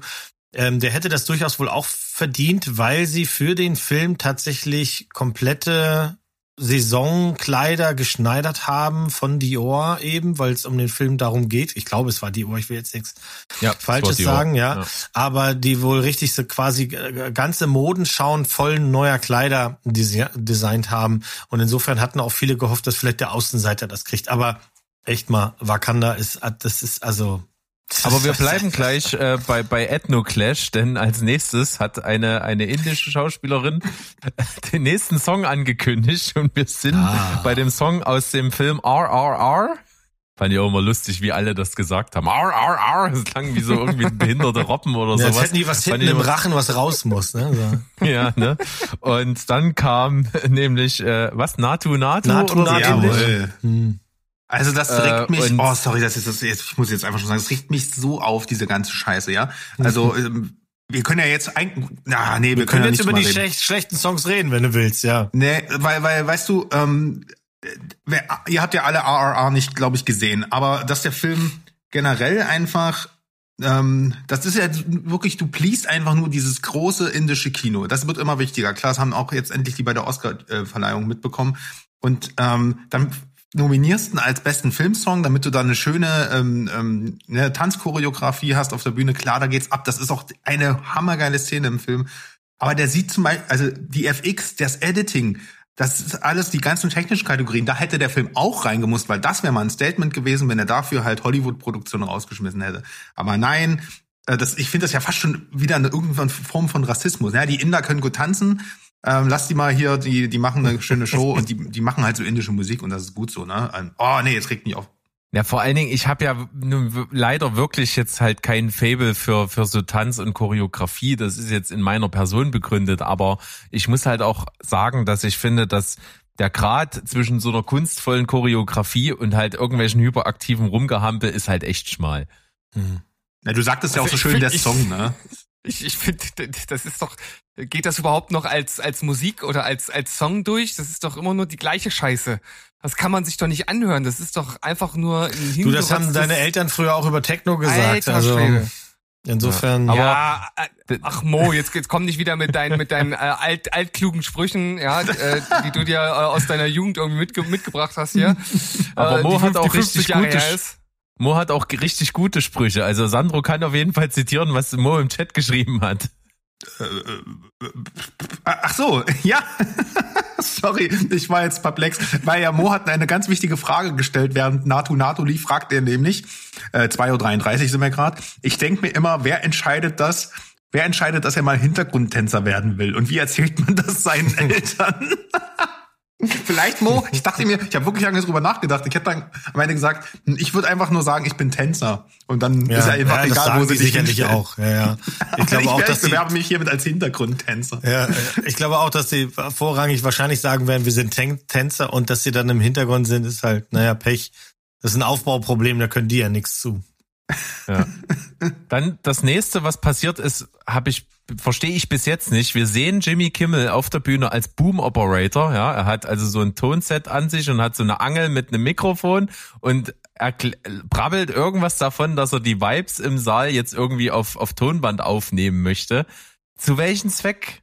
Was? Und wo war der ich weiß Boom? es nicht. Ja, nix. Ähm, Ich weiß Langweilig. es nicht. Kannst du dir Weil nicht die, sagen? die spielen ja immer wieder mal darauf an, dass sie selber, denen ist schon bewusst, dass die Stimmung im Saal oft nicht gut ist. Ne, Wir hatten das ja auch mal äh, schon mal drüber geredet, dass sie einfach, sie sollen einfach mehr normales Fußvolk da reintun, dann hätten sie schon eine Party am Start und nicht immer nur die ganzen Stars, weil die, die sind halt untereinander auch ziemlich öde. Ne, die, die, die, die stehen dann auf, dann kommen ständig diese Seat Fillers, das weiß man ja, wenn einer pullern geht. Kein Sitz soll sehr leer bleiben. Also stehen da ständig Leute und bewegen sich links und rechts und so. Das ist einfach auch eine öde Veranstaltung. Und ich glaube, habe auch das Gefühl gehabt, diesmal bei der Veranstaltung, dass zu 50 Prozent der Zeit die nicht aufgepasst haben, was vorne auf der Bühne stattgefunden hat. Weil alle, die dann in die Kamera gezeigt wurden, also wenn es dann plötzlich hieß, ja und der und der hat das und das gemacht, Kamera auf den Menschen und der immer so, oh, oh scheiße, ich habe gerade nicht zugehört. Was haben sie gesagt? Also das wirkte wirklich total, als hätten die Leute gar keinen Bock an der Veranstaltung teilzunehmen. Ja, und dann kam es dazu, was ich halt auch so richtig komisch fand. Dann kommt Eva Longoria auf die Bühne, die ja auch schon seit Jahren überhaupt nichts mehr ist, zusammen mit der Präsidentin von der Academy. Und das, und das war halt so, ne, die haben wir halt auch mal jetzt äh, vorgestellt, ne, damit die Academy auch mal zu Wort kommt. Die hat da irgendwas gebrabbelt von irgendwas von Film und irgendwas von Liebe zu Film und so. Das war sowas von äh, ja unnahbar, ne? Also es hat halt einfach nicht gepasst und am Ende sollte das irgendwie darauf anspielen, dass jetzt jetzt auch dort so ein großes Museum gibt. Äh, Gab es nicht den 1 zu 1 Clip letztes Jahr auch schon, dass sie so ein Nee, riesen neues. Gebäude gebaut haben? Der war neuer. Ja. Ja, ja. Und Eva Ja, ja. Longoria kennt halt viele Leute, weil sie schon so lange im Geschäft ist und weil ja dieses Jahr ihre erste Regiearbeit rauskommt. Deswegen war die da. Das ist halt. die- Ich hätte mich auf jeden Fall für ein komplett anderes Kleid entschieden, weil wenn du so ein Kleid das nimmst, klar, was einen Berg, Ausschnitt ein bis zum Bauch. Bauchnabel hat, dann muss doch irgendjemand davor mal kurz drauf achten, ob das Dekolleté auch symmetrisch ist. Weil du hast Oh. halt wirklich das- Ding gehabt, dass ein Mops ein bisschen mehr rausgeguckt hat als der andere und das hat mich die ganze Zeit so gestört. Das, äh, das fand ich komplett seltsam. Ist mir nicht aufgefallen, aber das werde ich dann nochmal eruieren hier. Also da muss ich nochmal Ja, gucken. gehen. aber apropos Dekolleté, als nächstes kam Selma Hayek auf die Bühne mit Antonio Banderas. Und ähm, da gab es ganz andere Proble- Probleme. Ja.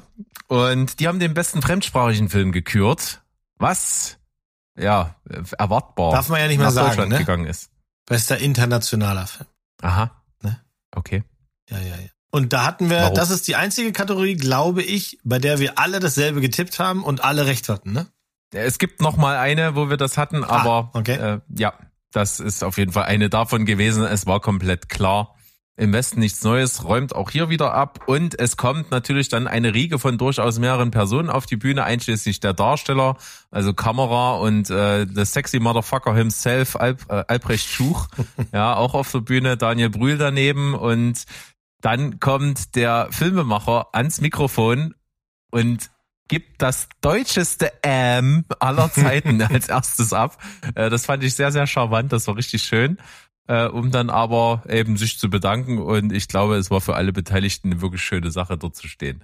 Die Anekdote, dass er ähm, mit dem Kameramann von Tar, war, war das der Kameramann? Ich glaube, ähm, Ja. befreundet ist oder beziehungsweise sogar ähm, mit ihm Die haben zusammen. ihren ersten Film zusammen gemacht. Er Genau. war Regie, Regieassistent vor 30 er war Jahren sein bei. Regieassistent. Das fand ich eine schöne Sache, äh, weil weil wirklich irgendwie ähm, das wirkte nicht aufgesetzt, das wirkte wirklich so, Alter, überleg mir was, wo wir angefangen haben, wo wir jetzt hier sind. Ähm, das fand ich, äh, das fand ich herzlich und ich fand generell die ganze Rede auch ziemlich herzlich. Das war äh, professionell genug. Man, Felix Kamera, wie der sich gefreut hat, das wird er nie vergessen.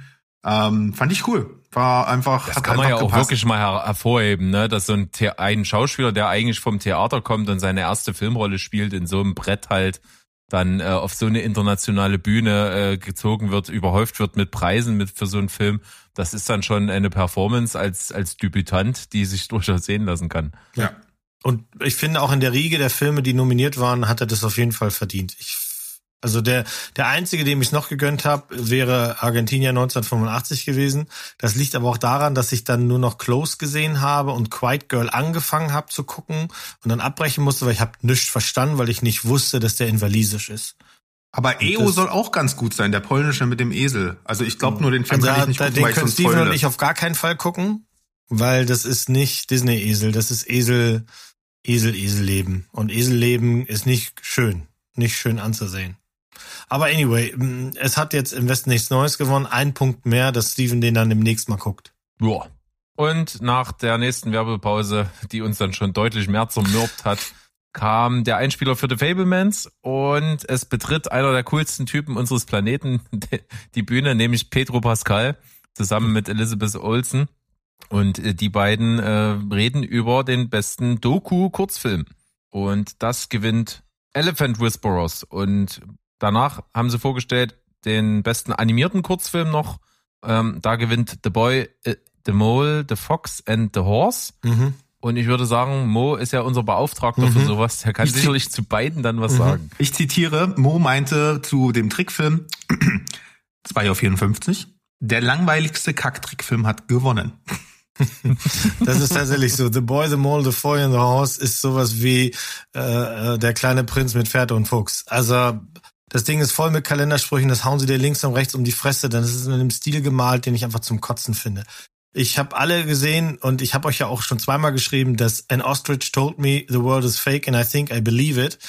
Für mich hier hätte gewinnen müssen, weil das Ding ist einfach witzig. Das ist kurz und witzig und wir sehen hier ein Stop Motion, während es passiert und die Person, äh, das ist ein kleiner Mensch, der im Büro arbeitet, während er im Büro arbeitet und quasi von Stop-Motion-Händen, die wir die ganze Zeit im Hintergrund ganz schnell bewegen sehen, weil es sind ja so viele Shots, ähm, stellt halt fest, dass hier irgendwas nicht stimmt mit seiner Welt. Das ist also quasi die Matrix in Stop-Motion und dann kommt halt ein, ein Vogelstrauß im Fahrstuhl, der sagt, schau dich mal um, dann wirst du sehen, dass hier nichts real ist. Also es ist wirklich witzig. Ich fand auch The Ice Merchants, wie gesagt, die, auch die ganzen Kurzfilme könnt ihr alle online sehen, frei verfügbar. Ich fand The Ice Merchants ein ganz toller kleiner Zeichentrickfilm ohne Worte über einen Vater und einen Sohn, die an einem riesigen Eisberg äh, oder an einem riesigen Berg ähm, leben und äh, täglich quasi kleine Eisbeutel fertig machen und dann ins Dorf springen mit einem Fallschirm und den Leuten Eis verkaufen und dann gehen sie wieder nach oben. Das ist deren Leben. Und äh, plötzlich eines Tages ähm, wird das Eis halt nicht mehr hart wegen dem Klimawandel und ähm, quasi die ihre gesamte Existenz steht auf dem Spiel. Ist ein ganz kleines tolles Ding. The Flying Sailor ist einfach nur witzig, weil das basiert auf einer wahren Geschichte. 1917 ist wohl ein gab es eine Riesenexplosion im Hafen und ein Seemann ist zweieinhalb Kilometer weit durch die Luft geflogen und hat alles überlebt. Und das ist quasi sein Film. Äh, und My Year of Dicks ist Schrott. Also ich weiß nicht, warum so viele Leute diesen den Film feiern, aber ich fand den wirklich schrottig. Und und Dicks kommen da überhaupt nicht vor. Das ist halt das. Du siehst beim Flying Sailor mehr Dick als bei My Year of Dicks. Ja, warum nicht? Aber zumindest hat der äh, Typ, der für The Boy, the, the Mole, The Fox and the Horse auf der Bühne stand, ähm, seinem Hund gedankt. Ist doch was. Ja, das, Ja. da habe hab ich kurz weggeschaltet Stimmt. und hab mir was zu trinken geholt. Das weiß ich gar nicht. Ich weiß nicht, ob du danach dran geblieben ist, bist, denn dann kam ohne Anmoderation der Auftritt von Lady Gaga. Mhm. Ja, ja, ich habe ja auch Ja. gesagt, ihr sollt jetzt alle die Fresse halten, damit Sandro das genießt und uns nicht dann hinterher vollholt, dass wir ihn gestört haben. Und dann sagt sie, hat sie das ja noch so angesagt, ne? Sie hat ja versucht, ihren Song für Deep Shit zu verkaufen. Das fand ich ein bisschen weird. Sandro, das da war los? so ein Moment, ne, ich, ich meine, dass ich, die eine Sache ist ja, dass ich bekennender Emotionskrüppel bin, aber die andere Sache ist, warum gab es bei dieser Oscar-Verleihung nicht nur an mehr, an einer Stelle, sondern an mehreren immer so einen Punkt, wo ich mir dachte, Warum macht denn ihr jetzt auf so ultra emotional? Warum fließen da jetzt Tränen? Für was? Für wen? Warum? Und das habe ich mich hier genauso gefragt. Die saß da, hat irgendwas von erzählt, dass jeder sein eigener Held sein soll und weiß ich nicht was und hat eine ultra bleischwere Version ihres Songs dort äh, äh, performt. Also mir hat das wirklich nichts gegeben, wobei ich eben sagen muss, ich habe, wie gesagt, an, ich kann an fast allen nominierten Songs kein gutes Haar lassen, an dem aber noch einigermaßen, weil das ist halt wirklich noch so ein relativ verträglicher Song. Das ist halt ein recht standardmäßiger Radiosong, der aber halt irgendwie zum Film passt und so ist okay. Aber warum jetzt diese übertriebene Emotionalität? Kann mich da jemand erleuchten oder bleibt das ein Rätsel? Muss, soll ich jetzt sagen, dass Da ich es gut musst du, fand, oder? musst du, du bist der einzige Gaga-Dude, den es hier gibt. Ach Leute, das ist ja, also wäre ist ja übelst berechenbar. Also es war ein großartiger Auftritt. Ich fand vor allem auch die, ähm, ich, ich muss auch sagen, ich finde Hold My Hand ist gar nicht so ein geiler Song, ne, wenn man jetzt objektiv betrachtet. Ich mochte den Live halt sehr, weil mit E-Gitarre fetzt das Ding so. Ähm, Und der Rest ist halt so eine typische 80s, 90s Pop-Balladen. Aber ähm, ich fand ja gerade die Reduziertheit klasse. Äh, man muss zu dem Kontext auch sagen, ob, ob man das wissen will oder nicht, oder ob einen das interessiert oder nicht. Es war, stand an dem Morgen erst fest, dass Lady Gaga überhaupt da ist. Die ist direkt vom Joker 2 Set quasi rüber. Und ich finde, man sieht, hat ihr das auch angesehen, ne, wer sie noch in Erinnerung hat, wie sie bei Star is Born dort rumgekrebst ist und sich total gefreut hat, wie die glücklichste, ähm, äh, weiß, glücklichste, Seku äh, wie, wie nennt man das immer? See Seekuchenpferd? Fisch im Wasser? Honigkuchenpferd. Honigkuchenpferd ist dieses, dieses ekelhafte Wort, was man früher mal gehört hat. Seekuchenpferd. Seekuchenpferd. Wer kennt sie Oh, nicht? mein Seekuchen Ja. ist ganz nass. Ja, aber auf jeden Fall, die, die wirkte schon krass introvertiert. Ich dachte schon auf dem roten Teppich so, Alter, ähm, ja, ist die noch Harley Quinn gerade? Ähm, ich, man muss das ja auch sagen, so. Ich finde das echt total interessant, dass Leute, äh, wenn du jetzt wirklich mitten in so einer Rolle bist, und ich, ich nehme jetzt einfach mal an, das ist eine Rolle, die ist schon psychologisch vielleicht leicht belastend, ne, wenn du die ganze Zeit in der Anstalt äh, spielst und äh, wenn das ähnlich in die Richtung geht wie Joker 1. Und dann stehst du dann am Abend da und ich fand, das war auch einfach ein geiles Ding, ähm, wie sie einfach ein Statement gesetzt hat, indem sie, sie hat es ja auch gar nicht thematisiert.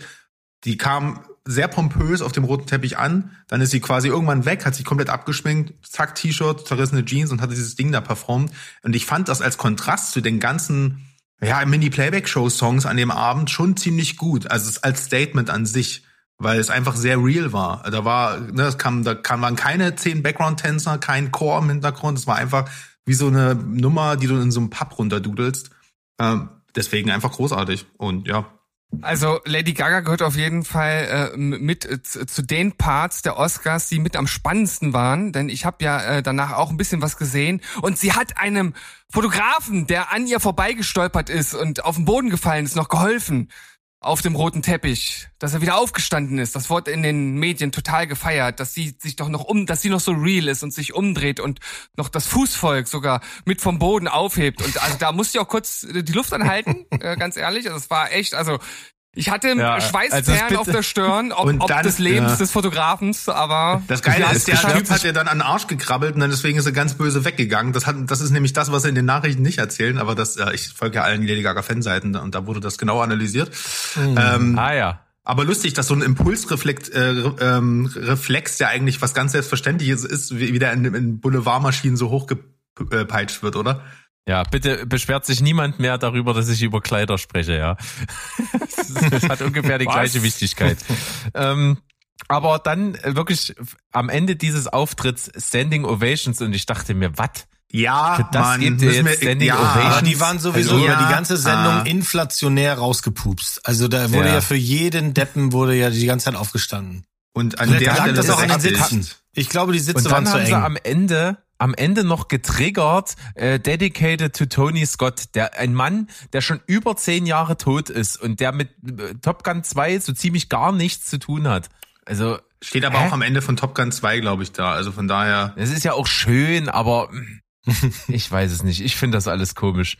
Naja, danach kamen wir auf jeden Fall zum Einspieler von Triangle of Sadness und was mir aufgefallen ist, ich habe schon so viel auch im Podcast von vor allen Dingen von Mo über diesen Film gehört und habe auch Bock auf den Film. Ich habe aber festgestellt, ich habe noch nie einen Trailer gesehen und das war das erste Mal, dass ich überhaupt was von dem Film gesehen habe. Und jetzt habe ich umso mehr Bock. Also ich habe richtig richtig, richtig Bock, mir den Film anzugucken. Ich freue mich drauf, wenn es den endlich gibt. Da gebe ich auch meinetwegen die sechs Euro aus, äh, um den mir zu leihen, wenn er zu, äh, als Video on Demand kommt. Äh, ich will den sehen. Der ist noch nicht draußen Ähm, tatsächlich. Nee, tatsächlich noch nicht. Aber dann kam die Reunion von vier Hochzeiten und ein Todesfall. Andy McDowell und Hugh Grant betreten die Bühne. Hugh Grant ist äh, der Schaumbolzen, der er immer ist, äh, und spielt so ein bisschen auf seine Laune von diesem Interview vor der Veranstaltung an und vergleicht sein eigenes Aussehen mit einem Hodensack. Ist das was? Ja. Nee. Äh, Er weiß wenigstens den Realismus einzuschätzen. Ja. Also äh, ich bin halt vorbelastet. Ich liebe den Typen über alles. Ich finde ihn so cool und ich will einfach mehr von dem sehen und ich will auch Filme mehr von ihm sehen und seine komische Rolle, die er jetzt gefunden hat für sich als so ein bisschen charmanter Bösewicht, das steht ihm sehr gut zu Gesicht und auch hier erst ein bisschen rumpöbeln, dann äh, den Schaumbolzen bei Andy McDowell spielen und sich selber mit einem Hodensack vergleichen. Also besser kann man es nicht machen. Bester Mann. Die beiden vergeben den Oscar für das Produktionsdesign und es gewinnt im Westen nichts Neues. Finde ich gut. Ja. Ja, ja, ja, ja. Also die Kann ganze, der also ganze Detailreichtum auch äh, in den Schützengräben und sowas, das ist schon, schon fett. Jo. Dann kommen John Cho und Mindy Keeling auf die Bühne und vergeben den Oscar für die beste Filmmusik. Hm. Und jetzt kommen wir wahrscheinlich zu dem, zur, zur Diskussion des Abends, die wir auch im müden Zustand doch ein bisschen im Chat geführt haben. Und zwar gewinnt nämlich wieder im Westen nichts Neues. Und Sandro ist komplett anderer Meinung. Also der, der Score hat mich komplett, ähm, also wie soll ich das sagen, berührt ist das falsche Wort. Der hat mich schon total mitgerissen. Da ist genau das genau der richtige Score für so äh, äh, für so einen Kriegsfilm. Und wie gesagt, ich finde, der hat schon auch tatsächlich eine gewisse Ähnlichkeit wie jetzt hier zum Beispiel in Dunkirk und so, ne? Also das ist eine sehr absolute Schwere und Spannung äh, und eine Anspannung und Depression, die ja fast damit erzeugt wird, ne? Aber für mich ist das, äh, ja, ich gebe zu, ich habe nicht den ganzen Soundtrack gehört. Aber trotzdem, äh, das wäre doch jetzt mal eine Anstandsbekundung an Babylon gewesen. Das ist ein absolut geiler Soundtrack. Ich kann, könnt Ja, ihr mir sagen, was das wollt. ist das ist aber ein dem wurde halt- Jazz-Meisterwerk. Aber dem wurde halt vorgeworfen, dass die meisten Stücke doch arg zu viele Ähnlichkeiten aus einer Session hatten für La La Land. Also das war ja, an den Kritiken ist das durch die links und rechts hin. Ich fand dieses, das Stück mit der Trompete, mh, dass der Typ da ständig gedudelt hat, ist, das ist eine Sensation. Das ist geil. Ich verstehe nicht, warum sowas nicht, ne, da muss ich mir Lady Gaga mit kaputten Hosen angucken, statt, statt diesen Trompete auf die Bühne zu stellen. Aber bitte, da, da wird ja auch, gibt's ja keine Lyrics. Doch nur deswegen mache ich das. Ich finde die Filmmusik von Im Westen nichts Neues sehr gut. Ich mochte auch die von Babylon, ähm, Banshees of Inisherin, Everything, das ist alles egal. Ich dachte halt, dem Alter wegen würde jetzt nochmal der Olle John was kriegen. Das wäre falsch gewesen und insofern ist es gut, dass es nicht passiert ist, weil die Fablemans Musik ist wirklich Schnarch. Das ist absoluter Oberschnarch. Da, da, da gibt's gar keine Emotion. Also wenn wir beide uns nur darüber streiten müssen, ob Babylon oder im Westen nichts Neues, ich gebe dir Ja. das ja, Babylon war, ist ein guter Soundtrack, aber im Westen nichts Neues ist der, der, der, der den Film transportiert und das tut der Soundtrack von Babylon nicht, weil Babylon nichts transportiert. Das ist ja diese Dauerparty und die unterstützt er halt gut, aber ansonsten gibt's kein, es gibt kein Stück, das so stecken bleibt bis auf diese Partymucke.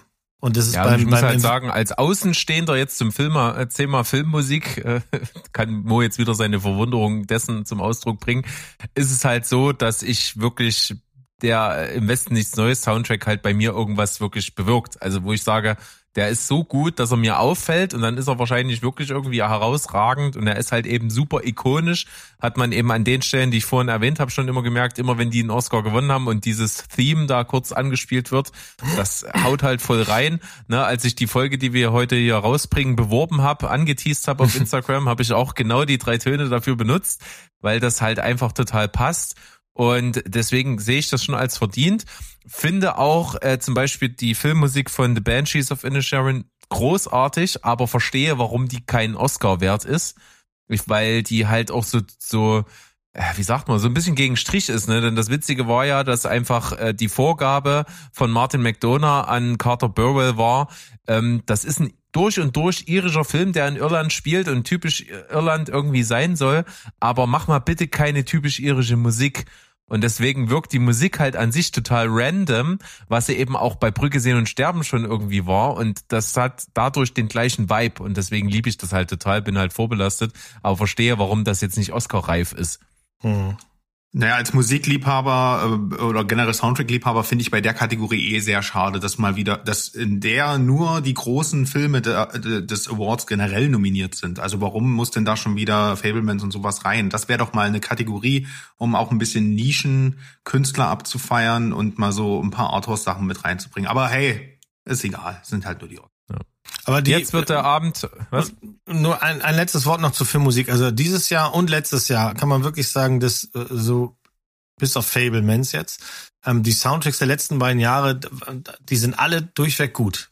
Also w- wenn es auch für dich immer noch so ein unentdecktes Feld ist, Berg, und das wahrscheinlich auch immer bleiben wird oder so, aber der der Sandro hört ja auch schon immer mehr. Also insofern die gerade auch gerade auch letztes Jahr, da gab es ja ein bisschen mehr des der Nischenfilm mit mit ähm, ähm, ich komme jetzt nicht drauf, ist auch egal, müsste die Folge vom letzten Jahr hören. Aber da gab es halt Soundtracks, die eben schon mal ein bisschen weiter weg waren von der Norm und so. Das fand, das mochte ich ganz gerne. Und dieses Jahr hat halt einer gewonnen, der, der, den, den ich von vornherein auf Grün gesetzt hatte. Den wollte ich, dass er ge gewinnt. Insofern bin ich ganz happy mit. Ja. Komm ich Jetzt kommen wir auf jeden Fall 25 auch. zum ganzen kompletten Tiefpunkt der Veranstaltung. Also zwischen der Werbepause jetzt und der nächsten Werbepause passieren Sachen, die alle entweder sind sie super peinlich oder sie super, sind super schlecht oder super eklig oder was auch immer. Äh, es kommt nämlich auf die Bühne erstmal nach dem Elvis-Einspieler Elizabeth Banks Oh, oh. zusammen mit einem Bärenkostüm-Typen. Und das ist natürlich der Cocaine Bär, ne? Da muss sie ihren, ihren Film noch mal ein bisschen promoten. Dazu kommt unglücklicherweise für sie, dass sie halt einfach krank ist wie die Sau und einfach null Stimme hat. Und ich, da ich ja nichts im Original gucke, habe ich mich an der Stelle gefragt, klingt die Frau immer so? Ist ja fürchterlich. Und dann hat man festgestellt, nee, nee, die ist halt wirklich krank. Die klang halt wirklich wie eine Kreissäge als sie gesprochen hat und brabbelte dann irgendwas, was alles weder lustig noch sonst irgendwas war und stellte dann die äh, Visual Effects vor. Schön, dass sie für die Kategorie Visual Effects einfach ein unglaublich schlechtes Bärenkostüm an ihrer Seite hat. ähm, naja, komisches Statement, aber hier kommt die zweite Kategorie, wo wir alles gleiche getippt haben und alle recht behielten, denn es Ah, hat ja. Avatar, The Way of Water, ja, Ja, gewonnen. der Almosen-Oscar, den kann er haben. Das ist okay. Ja, also visuell ist das schon mehr als verdient, Oh, muss man halt wirklich einfach mal sagen. Ne? Also was, was hier, ähm, ich sag mal, wenn das nicht wäre, ist dieser Film ein absoluter Totalausfall. Also wenn, wenn, wenn das das retten kann, dann hat's hier, glaube ich, schon einiges geleistet und von daher finde ich das schon durchaus berechtigt. Zumal, wenn ich mir jetzt so die anderen Mitnominierten angucke, ist das bei Weitem alles nicht so beeindruckend wie hier in Avatar. Ich meine, Black Panther Nee. habe ich jetzt nicht gesehen. Ich hätte gerne gesehen, dass, dass, dass, dass Top Gun das kriegt, weil das, das hat uns in die Sitze gefesselt, was wir da gesehen haben, und nicht alles war halt eben real. Ne? Also insofern, das hätte ich schon ganz gut gefunden, aber dass Avatar den abräumt, das war echt klar. Ja, man Ja. muss ja auch Und sehen, was das, ähm, was das einfach auch für technische Innovation mit sich bringt, so ein, äh, so ein Film. Das äh, unabhängig jetzt mal von Avatar ist das, was der Mann äh, für so einen Film erfindet. Das bereichert er das Effektkino für zehn Jahre noch. Deswegen Chapeau, hat er gut gemacht. Ja. Und hier haben wir es auf jeden Fall auch, dass also bei der Dankesrede so richtig abgesägt wurde. Also da mit so halb im Satz einfach weg hier runter jetzt von der Bühne ihr Nappel. äh, wir haben jetzt nämlich den nächsten Act vorbereitet, äh, für den wir Zeit brauchen und da fragst du dich wirklich, das war das, was Mo vorhin angesprochen hat. Jimmy Kimmel steht irgendwo im Publikum und fängt an, fiktive äh, Zuschauerfragen an irgendwelche Leute im Publikum zu richten und redet mit einer Malala und fragt sie irgendwie dann zu, wem war es noch, zu Harry Styles irgendwie will sie ihm, will er ihr eine Meinung abbringen, Ja. geht dann zu Colin Farrell, stellt eine dumme Frage, geht dann weiter zum nächsten und das war alles so maximal unlustig und peinlich zugleich, dass man sich fragt, wer hat denn das in den Abend reingeschrieben? Was wollten, wollten die auf der Bühne irgendwas umbauen und dachten sich, okay, wir müssen irgendwas machen, dass die Kamera im Publikum ist? Was, was war der Sinn und Zweck dieser komischen, peinlichen Situation? Äh, Ich weiß es nicht. Äh, Ich kann äh, Jimmy Kimmel auch viel verzeihen und dass er brav sein muss, aber wir müssen nochmal zum Anfang kommen. Sie ist die jüngste Kinderrechtsaktivistin der Welt, ausgezeichnet mit einem Friedensnobelpreis und er fragt sie nach dieser bescheuerten 0815 Spucknummer zwischen Chris Pine und Harry Pi- äh, Pine äh, zu diesem Film, den kein Schwanz geguckt hat und die, die ihn geguckt haben, mochten den nicht. Ähm, und die war auch zu Recht so komplett perplex. Was will dieser alte Mann von mir? Warum erzählt er allen, ich bin die jüngste Friedensnobelpreisträgerin und ich tue so viel Gutes und dann kommt so eine Scheiße dabei raus? Also, hätte ich was zu sagen gehabt, hätte ich an der Stelle lieber nochmal einen Werbeblock gesehen. Ja, und dann halt aber- dreimal nacheinander oder so. Ja, aber bevor der nächste Werbeblock kam, blieb uns nicht erspart, dass auf einmal auf jeden Fall eine junge Frau mit einer beeindruckenden Turmfrisur da stand und uns ja, einen ja, Song ja, angekündigt hat. Und zwar nämlich den aus ähm, Wakanda Whatever. Ja, das, äh, also wir sind hier gerade 3.28 Uhr. Ne? Ähm, Berg, du schriebst, das ist, glaube ich, auch gerade der Tiefpunkt, so extrem unlustig. Und Mo meinte, ich bin nicht mal mehr müde, so scheiße ist das. Ähm, 3 Uhr, äh, ja, genau. Und dann meintest du nämlich direkt, was ne Friese. Ähm, und Mo, oh nein, wieder Schnulz. Und Berg, guck die alte ernst, ey. Und jetzt direkt zur Überleitung von Mo. Warum tun die alle so, als war Chadwick so ein super wichtiger Typ? Ein Film, einer und der Rest unwichtig. Es nippeln andauernd wichtigere ab. Ja. Also das hat mir auch bis heute noch keiner erklären können. Natürlich ist das tragisch, dass Chad Boswick da gestorben ist. Gar keine Frage, der war auch zu jung dafür, alles fein. Aber kommt mal alle wieder runter. Muss ich jetzt bei, bei Wakanda 3 und 4 und 5 und 6 gibt's dann immer noch weiter die Scheiße, nur dass er dann Statuen im Film kriegt und wir heulen immer noch. Also wir müssen uns mal wieder irgendwie einkriegen, alle Mann. Ja. Und äh, das ist auf jeden Fall dieses Hingeheulte äh, von, von einem Song, was Riri da äh, durchzieht mit äh, schwangerem Bauch, ist auf jeden Fall äh, weit, weit, weit unter dem, was sie beim Super Bowl gerockt hat. Das muss man einfach auch mal sagen. Also na, äh, das ist ein Abstieg gesellschaftlich in, in zwei großen Veranstaltungen des amerikanischen Fernsehens stattzufinden und das eine halt komplett zu rasieren und bei dem anderen so einen fürchterlich schlechten, hingeheulten Song dort rauszuplauzen. ne? Ich habe mich sofort an diese eine geile Szene aus King of Queens erinnert, wo dieser Flashback ist und Arthur sitzt im Kino und und sein Sohn sitzt irgend äh, steht auf der Bühne und singt und dann sagt er halt im Publikum, das nennst du singen. So haben wir früher zu Hause gemeint.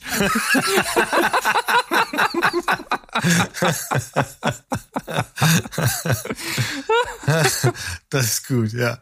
Ich habe da Ja. als ich habe das ja nicht gesehen, ihre die die die Halftime Show habe ich nicht gesehen. Ich habe nur einen Tweet gelesen und ich finde, der hat dann ja offensichtlich alles alles äh, unterstrichen. Da hat jemand getweetet irgendwie, ich war beim Rihanna Konzert und irgendwie haben alte Leute mit dem Ball gespielt zwischendurch.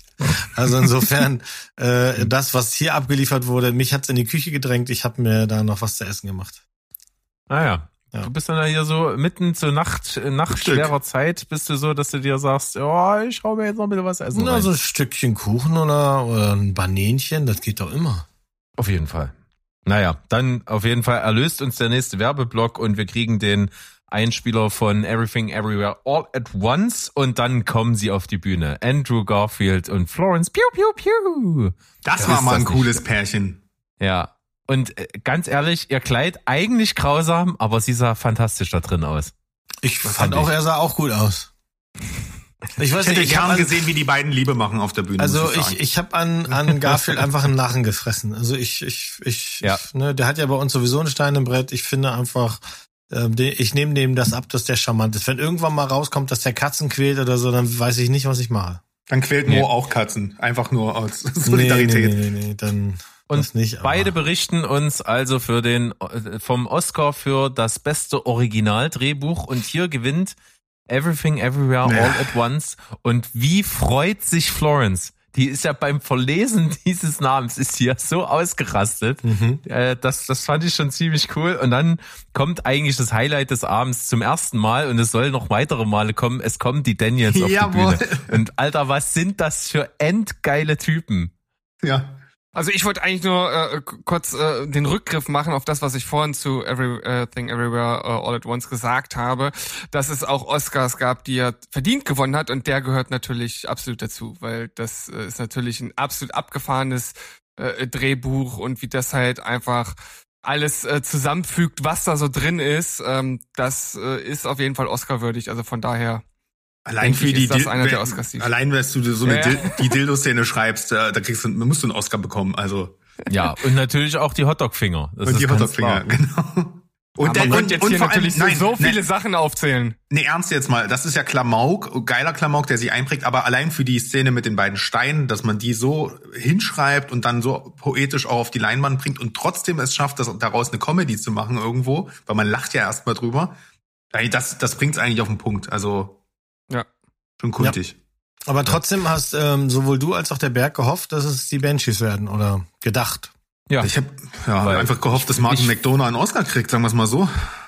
Das muss ich auch dazu sagen. Ich hätte dem auch durchaus äh, dann äh, später kommen wir noch dazu den Regie-Oscar zugetraut, weil er natürlich in seiner Art, wie er Regie führt, schon ein bisschen was anderes ist als andere, weil er halt eben total aus dem Theater kommt und bei ihm eben Filme äh, völlig anders ablaufen wie an anderen Filmsets, denn bei ihm bestehen halt 80 Prozent der Sachen am Set halt aus Proben. Und äh, er will halt jeden, jeden, jede Bewegung und alles genauso, wie es eben dort gemacht wird. Das finde ich schon relativ einzigartig. Und ich finde auch eben, dass das Drehbuch von ähm, von The Banshees halt wirklich dadurch besonders ist, dass es eigentlich eine super simple Geschichte erzählt. Mit einer super simplen Prämisse und das aber A einen ganzen Film füllen kann, ohne dass du denkst, okay, hier ist was gestreckt worden und B halt so viele Sachen aufmacht. Ähm, Es geht eigentlich im Grunde ja nur darum, dass eine, eine, eine jahrelange Freundschaft zerbricht und du schaffst es aber, tausend Sachen, die du diskutieren kannst, mit diesem Film aufzumachen und das so ein Drehbuch musst du erstmal schreiben. Deswegen habe ich ihn hier eigentlich damit reingehauen und gehofft, dass er gewinnt. Ja, und so Autorenfilmer, ich glaube, für so einen wirklich passionierten Pa- äh, Autorenfilmer, der eine Geschichte schreibt und dann inszeniert, von vordergründig so rum ja auch, denkt, also wie Tarantino beispielsweise auch, für die, solche Leute ist das einfach auch, glaube ich, fast ein wichtigerer Preis sogar noch. Ne? Ein Film ist ein Gesamtwerk, aber das ist deine, das ist da quasi deine Story, dein Drehbuch. Deswegen hätte ich es ihm hier auch voll gegönnt, auch so retroperspektiv. Ja. Dann kommen wir zum besten adaptierten Drehbuch und ich habe Fragen. Ist es so, dass wenn ein Film eine Fortsetzung, äh, Fortsetzung ist, dass es automatisch ein adaptiertes Genau, Drehbuch genau ist? die Frage hast du letztes Nee, Jahr im nicht Oscar-Podcast Fortsetzung. auch gestellt. Echt? Nicht, Genau nicht die gleiche. Fortsetzung. Doch. Okay. Nee, die, also die Hauptfrage, die ich letztes Jahr gestellt hatte, war, wenn ein Film ein Remake eines anderen Films ist, ob das dann äh, automatisch adaptiert ist. Das Ja. war das, worauf so. wir hauptsächlich rumgeritten sind. Aber hier war es so, ich habe mich gefragt, warum ist denn Mav Top Gun Maverick und warum ist äh, Knives Out Glass Onion, warum sind das adaptierte Drehbücher? Es sind doch Originalfilme. Ja, bei Fortsetzung auch, auf jeden Fall. War schon immer so. War schon, ich glaube, damals Alien 2 oder sowas oder irgendwelche krassen Filmklassiker, wo ich früher mal drüber gestolpert bin, habe ich mich auch gefragt, warum das so war. Terminator 2 und so ein Kram. Fortsetzung immer. Ja. Hm. Deswegen sind eben Remake, diese ja. beiden, deswegen sind diese beiden genannten hier in dieser Kategorie Ja, Living auch. aus. Living Ja, auch. Das äh, Living genau, ist, das- ist, das war ist das ein Remake nächste. von dem japanischen. Ah. Richtig, weil nämlich Living, äh, und da wird äh, jetzt äh, Steven aus seiner Lethargie gerissen, von Katsui Ishiguro ist. Ah, okay. Und ähm, Wer ist das? das habe ich auch. Das ist ein Schriftsteller, der hat zum Beispiel den furchtbaren, äh, das das ziemlich gute Buch wahrscheinlich von dem furchtbaren Film Alles, was wir geben mussten, geschrieben, den ich letztens mal in der Rant Zone zerrissen habe. Und äh, der hat zum Beispiel auch das äh, Buch geschrieben vom von der späteren Verfilmung Was vom Tage übrig blieb. Und er hat gerade das Buch, was ich aktuell lese, geschrieben, nämlich Clara und die Sonne. Und äh, den sollte man sich merken, der hat schon ganz coole Sachen gemacht. Und äh, deswegen habe ich war ich hier überrascht, dass ich seinen Namen äh, gelesen habe und habe mich dann eben auch gewundert, warum ist der in dieser Kategorie? Denn das äh, Film, äh, der Film, den er hier gemacht hat, nämlich Living, ist halt nicht äh, eine Romanverfilmung. Deswegen habe ich mich da auch schon wieder gewundert, warum. Aber dann liefert Moja die Erklärung mit, es ist eben auch ein Remake. Und gewonnen hat aber am Ende, und das habe ich auch so vorhergesagt, weil wir brauchen ja noch einen feministischen Beitrag, das adaptierte Drehbuch von Woman Talking, nämlich in Deutsch die Aussprache. Mhm. Ähm, und als dann da mehrere Leute auf die Bühne kommen, wird halt einfach erstmal eiskalt das Ende gespoilert. Fand ich irgendwie witzig. In der Dankesrede spoilert die einfach halt mal, was am Ende passiert. So. Kann ich mich gar nicht dran erinnern. Ja, die hat einfach, was am Ende, weil was am Ende ist und was gesprochen wird und dass das so wichtig ist, äh, stellvertretend für die äh, Welt der Frauen und weiß ich nicht was. Und dann hat man sich dazu entschieden, so kollektiv, okay, es geht hier gerade um Feminismus und Kram und starke Frauen und so, lass mal irgendwie hier Standing Ovations machen. Und das haben irgendwie, das hat im Publikum niemand so richtig gerafft. Und dann sitzt dort eine Rooney Mara, die aufgefordert wird, aufzustehen und die das auch komplett weird findet und einfach sitzen bleibt. Also es war dann so, ein- so ein ganz komisches Bild, was da so durchs Publikum gegangen ist, weil so eine Verunsicherung da war. Warum Ach so, stehen da hat jetzt sie, da auf? hatte sie aufgerufen, es machen, es haben noch ganz viele was mit diesem Film zu tun, steht mal alle auf. Und damit meinte sie Ja, die, genau. die billigen Ränge, die sind auch aufgestanden und äh, Rooney Mara und Jessie Buckley sind sitzen geblieben, weil sie sich nicht aufgefordert gefühlt haben, die anderen beiden Schauspielerinnen aber schon. Das war ein bisschen weird, ja. Also aber ich kann mich nicht daran erinnern, dass sie das Ende gespoilert hat. Sie hat halt, was ich ganz charmant fand, sie hat gesagt, äh, sie bedankt sich erstmal bei der bei der Akademie, äh, äh, dass sie sie haben gewinnen lassen, obwohl das Wort Woman und Talking so nah aneinander ist, dass die alten weißen Männer eigentlich sonst immer Angst haben und dass das diesmal nicht der Fall war. Das fand sie ganz charmant. Ich fand eine Frechheit, dass ich erst im Nachhinein gesehen habe, dass Jessie Buckley da war, sogar in einem ziemlich ausgefallenen Dress und, und Frisur und die wurde nicht einmal gezeigt. Ähm, aber sie hatte halt auch wirklich das schlimmste Kleid des Abends an. Ich sag, ja- ich sag ja nicht das. Beste, ich sag ja das Ausgefallenste. Also es ist, ne? Ja, aber sah, sah scheiße aus. Ja, Berg, ist kann man nicht okay. anders sagen. Okay, dann nicht. Sah wirklich, also sie gewinnt von mir den Preis für das schlechteste Outfit. Okay, Das, das kann ich auf jeden Fall mal schon mal sagen. die Glückliche. Naja, danach Einspieler Top Gun Maverick und wir sehen eine Janelle Monet auf der Bühne zusammen mit Kate Hudson und die präsentieren die Oscars für den besten Ton. Da gewinnt Top Gun Maverick. Richtig so. Ja, ist natürlich soundstark gewesen und man hat irgendwie dann halt hauptsächlich sich die Mühe gemacht, irgendwie echte Jet und sonst was Geräusche eben so rüberzubringen, dass die im Film auch die entsprechende Wirkung entfalten. Aber wie spektakulär das war und wie das dich mitgerissen hat, so langweilig und lame war halt die Dankesrede. Also es war die runtergespulteste, uninspirierteste, standardmäßigste Rede im ganzen Film, äh, in der ganzen Veranstaltung, die der Typ da gehalten hat. Und äh, danach haben wir dann auf jeden Fall den indischen Markt wieder für uns zurückgeholt, denn der beste Song wurde prämiert und das war wieder Arr, Arr, Arr. Äh, Das fand ich auch lustig, wie, wie beide, die das vorgestellt haben, das einfach mehrmals gesagt haben und das klang halt wirklich immer weirder. Äh, Ja. Und äh, Natu Natu hat gewonnen und dann kamen zwei Typen nach vorne, die sich bedankt haben und einer von denen hat halt so halb improvisiert irgendwas gesungen. Und da bin ich vor Peinlichkeit und Fremdscham im Boden versunken. Ich fand es so unglaublich peinlich. Also, Das ist MM Nee. Keravani, der hat hat ein bisschen gerappt quasi, ne? So ein bisschen Mm. Sprechgesang Ganz- gemacht. Auch ich fand die ganz charmant. Also, wie gesagt, aus dem bun bunten Strauß von Scheißeblumen, finde ich, hat der Richtige gewonnen. Weil der, der, der hat wenigstens, und das ist halt das, was ich immer sage und was ich allen anderen vorhalten muss. Der hier findet statt im Film und hat, ist eine zentrale Rolle im Film. Alle anderen Das nicht. stimmt. Die laufen beim Abspann und dann gehst du schon raus. Ähm, und das ist Nein. das, was mir, das mir, was mir immer abgeht. Wenn der Film überhaupt keinen Bezug hat zu dem, was ich gesehen habe, sehe und so, also so ein Bond-Song am Anfang, der, der, der stimmt dich ein. Äh, das Ding aus dem Film, auch, auch so andere Tanznummern, an- andere Filme, so A Star is Born, Shallow, war ganz wichtig im Film. So, dann ist es ja, auch du fair, hast dass wieder der gut gewinnt. gemacht. So, wenn du, dir. ja, danke, danke. Aber ähm, klar, bei den Disney-Schrottdingern auch. Die sind halt auch immer ganz wichtig. Aber so dieses ganze nebenbei. Und die Trainingssequenzen bei Rocky. Wenn der Eye of the Tiger kommt, dann spielt das eine ganz zentrale Rolle. Na, ja, ja, ja. Also den Punkt gebe ich dir natürlich. äh, Das ist, äh, das sollte eigentlich bei einem besten Song zentral sein. Das ändert aber nichts daran, dass der Song scheiße ist. Ja, ja, aber die sind alle scheiße. Also insofern. Das ist der größte, das ist der größte, also wirklich, ich habe selten so einen Kacksong gehört bei den Oscars. Also wirklich, Es so, ist reines indisches Kinopleasing und wie gesagt, ich fände hätte, hätte ich, das, die hätten viel mehr Balls bewiesen, um das mal so auszudrücken, wenn sie einfach mal so ein, ne, das, das ist ein riesengroßer Film dort gewesen. Der ist riesen erfolgreich gewesen, auch gemessen an einem internationalen Standard. Wenn sie den einfach in die technischen Kategorien gepackt hätten und dann einfach auch mal so gelobt hätten. Ja, dann kriegt das Ding halt bestes Editing oder so ein Scheiß, weil das war echt geisteskrank. Guckt da, guckt da mal rein. Das ist dann, Mhm. naja, wer das wissen. Hm? Ja. Jetzt kommen wir auf jeden Fall wieder zur nächsten Stelle, wo ich mir dachte, Alter, warum denn jetzt so krass tränendrüsig? John Travolta steht auf der Bühne und kündigt die Memoriams an.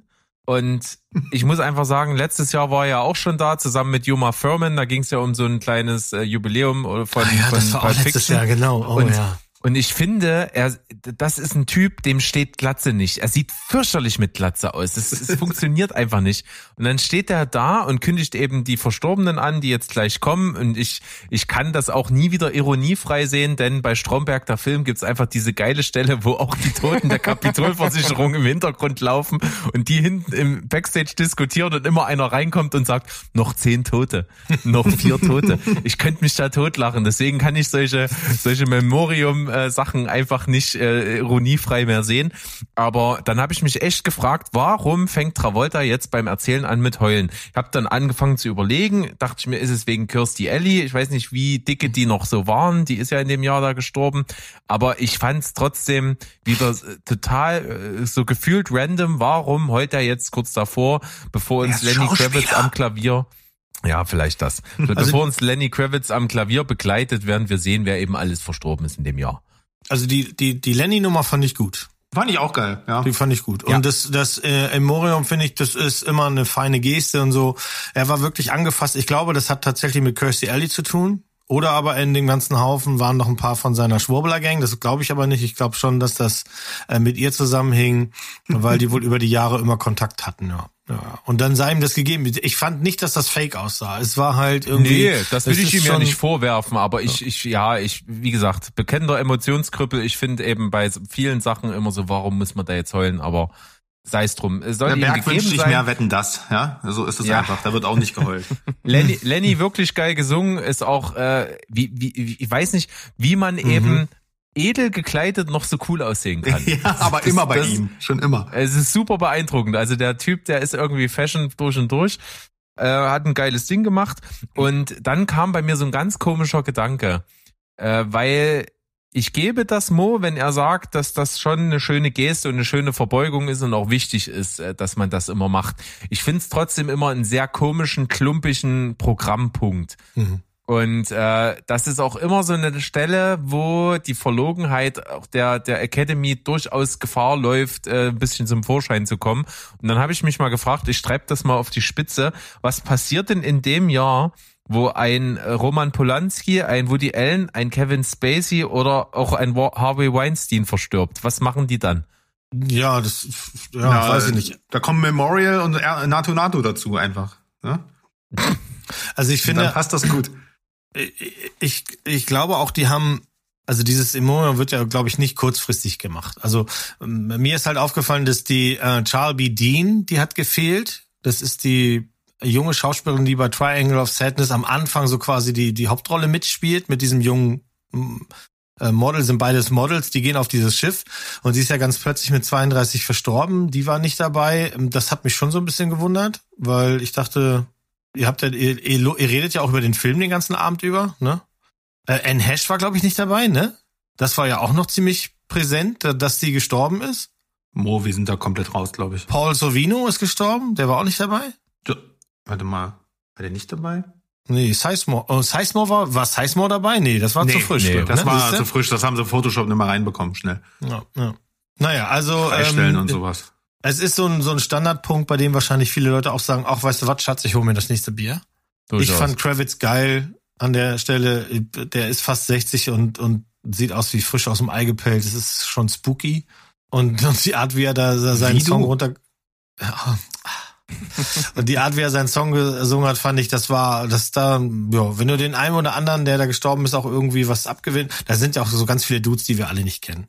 Aber so ein, so ein Tom Sizemore, der hat schon in so ein paar Sachen mitgespielt, ähm, wo ich sagen würde, ja, das, das, äh, Das sind ja jetzt jetzt und ich mir hier, wie heißt unser Freund Hagrid?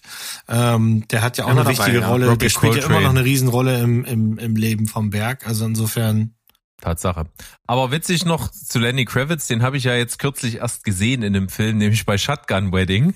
Ja, ich auch. Da spielt er so ein bisschen den Bösewicht und da sieht er praktisch fast genauso aus, wie er hier bei der Oscarverleihung aussah. Mhm. Äh, fand ich ganz, ganz ähm, lustig.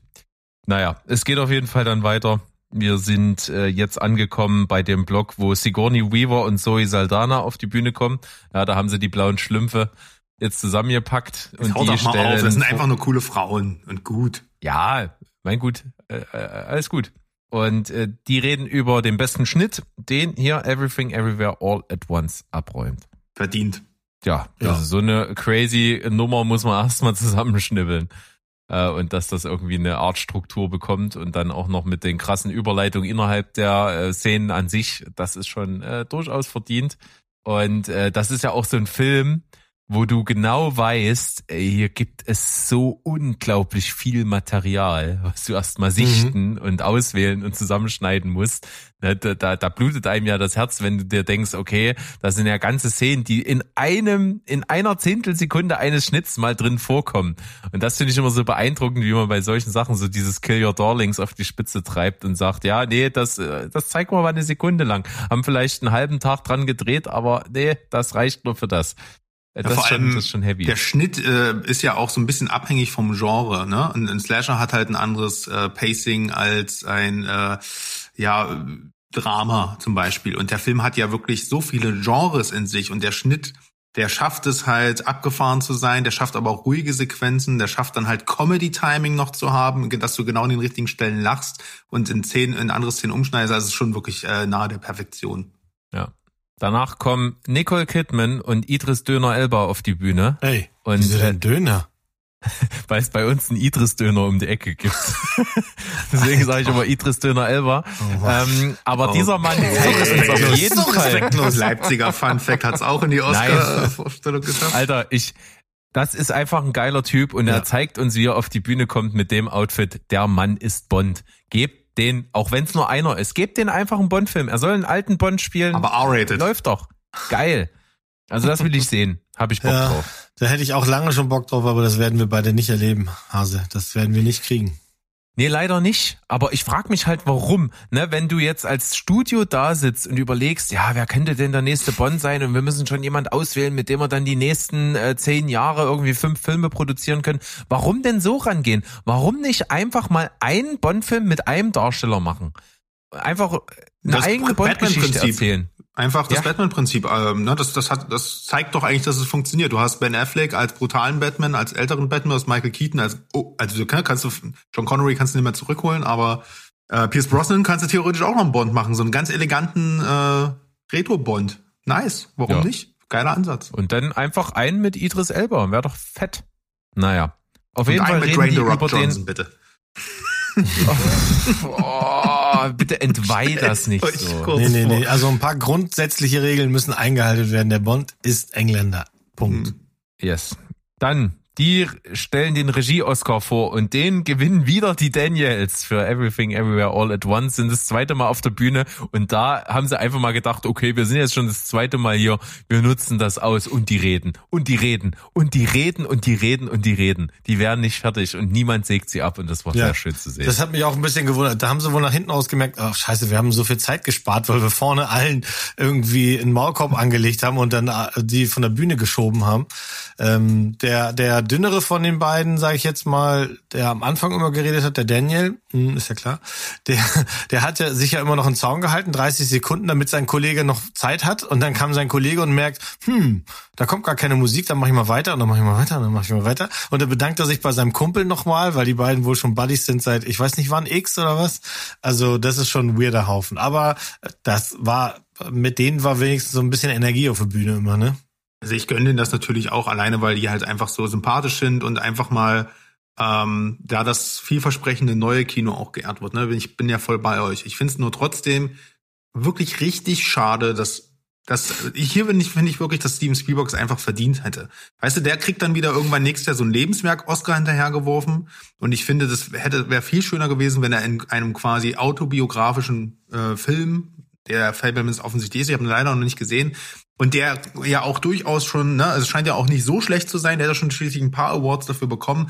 Ey, komm, dann zieht's durch. Ne, die Daniels wir haben hier das Drehbuch schon bekommen, äh, der, das ist sowieso das Highlight, mit dem, mit dem Wissen gehen sowieso alle aus der Sendung raus, dass das der Film der Oscarverleihung ist, dann gibt doch Steven Spielberg seinen verdienten Oscar, zumal die am Anfang noch so prominent sagen, dass es der erste Regisseur ist, der in sechs Dekaden nominiert wurde für beste Regie. Also da, dafür allein, finde ich, hätten sie es einfach mal machen können.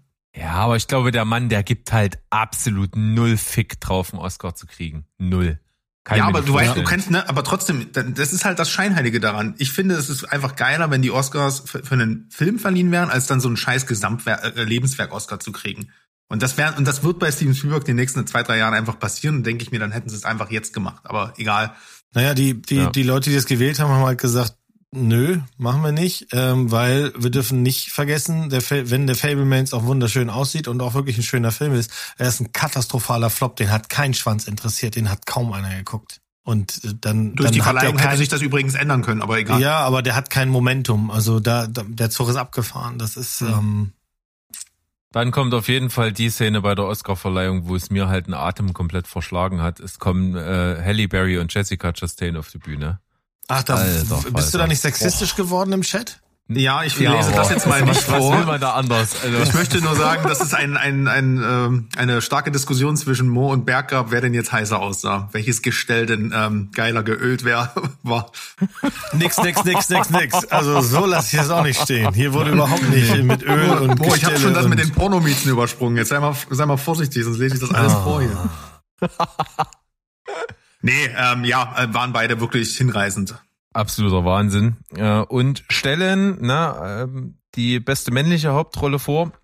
Und hier gewinnt dann also der, wo eigentlich, eigentlich alle gedacht haben, komm, gib dem Mann das, der hat, der hat so ein Comeback hingelegt. Brandon Fraser für The Whale kriegt äh, den Preis und bedankt sich in seiner Dankesrede unter anderem eben auch bei A24. Also wem das vorher noch nichts gesagt hat, dieses Filmstudio, das ist, das, äh, an dem Abend öfter gefallen. Ja, ja, klar. Ich, ich, ich wollte, dass er ihn gewinnt, deswegen habe ich ihn bei meiner Tippliste ja angesetzt, aber ich dachte, dass sie den tatsächlich Austin Butler geben. Der hat ihn nicht gekriegt und ich glaube, das ist wahrscheinlich auch gut für ihn. Weil es gibt ja diesen Ja. Oscar-Fluch und wahrscheinlich wäre das bei ihm, äh, ähm, der wäre wahrscheinlich genau in dieses Brett reingefallen. Ich fand die Performance von Brandon Fraser super in, in The Whale. Ist der Film super, der ist gut, also so schlecht wie viele ihn machen, ist er nicht. Ähm, ich, ich mochte das und ich habe ihm das abgenommen und es war schon sehr emotional. Bei Bill, bei Bill Nye wäre es halt auch so ein Altersding gewesen. Ja, also ob, ne, bei Bill Nye liest du die Kritiken und dann sagen alle, das ist die Rolle seines Lebens, besser hat er nie gespielt, das mag wohl sein, aber den hat halt hier noch kein Mensch gesehen. Und in den Staaten ist, hat er auch keine Rolle gespielt. Äh, Paul Mescal, After Sun. Ja, der hatte, der hatte einfach sein, die zweite Chance für A24 hier ist, Ja. äh, verkörpert und After Sun, also muss ja ein absolutes Brett sein, Ja. oder? Haben wir ja Also gesagt. Paul Mescal viel ist ja- Fanart, viel Fanart. Ah. Und er spielt ja die Hauptrolle im Gladiator 2, der ja wirklich kommen wird. Man mag es kaum. Aber ähm, ey, hier, äh, ich habe ja Benches auf Indisch, äh, boah, Benches sag ich schon. Ich habe ja The Whale noch nicht gesehen, sonst hätte ich vielleicht auch Brandon Fraser getippt. Ich hätte es Austin Butler gegönnt. Aber du hast vollkommen recht. Das ist so ein Once-in-a-Lifetime-Moment für Brandon Fraser gewesen. Der kommt nie wieder. Das war sein Jahr. Darum wird man sich lange noch erinnern. Austin Butler ist fuck, fucking jung. Der ähm, deswegen einfach eine gute Entscheidung gewesen. Aber alleine den Augenbrauen von Colin Farrell hätte ich einen Oscar gegeben. ja, also Ja, gut, dass du nicht Körperteile nominieren kannst an dem Abend. Da wäre mir einiges bewusst geworden. Also er spielt, ja, in Banshee spielt Colin Farrell ja wirklich toll. Und, und, und man, man möchte diesen Film ja die ganze Zeit nehmen und knuddeln. Wie gesagt, bis auf das mit der Jenny äh, liebe ich diesen Film ja auch.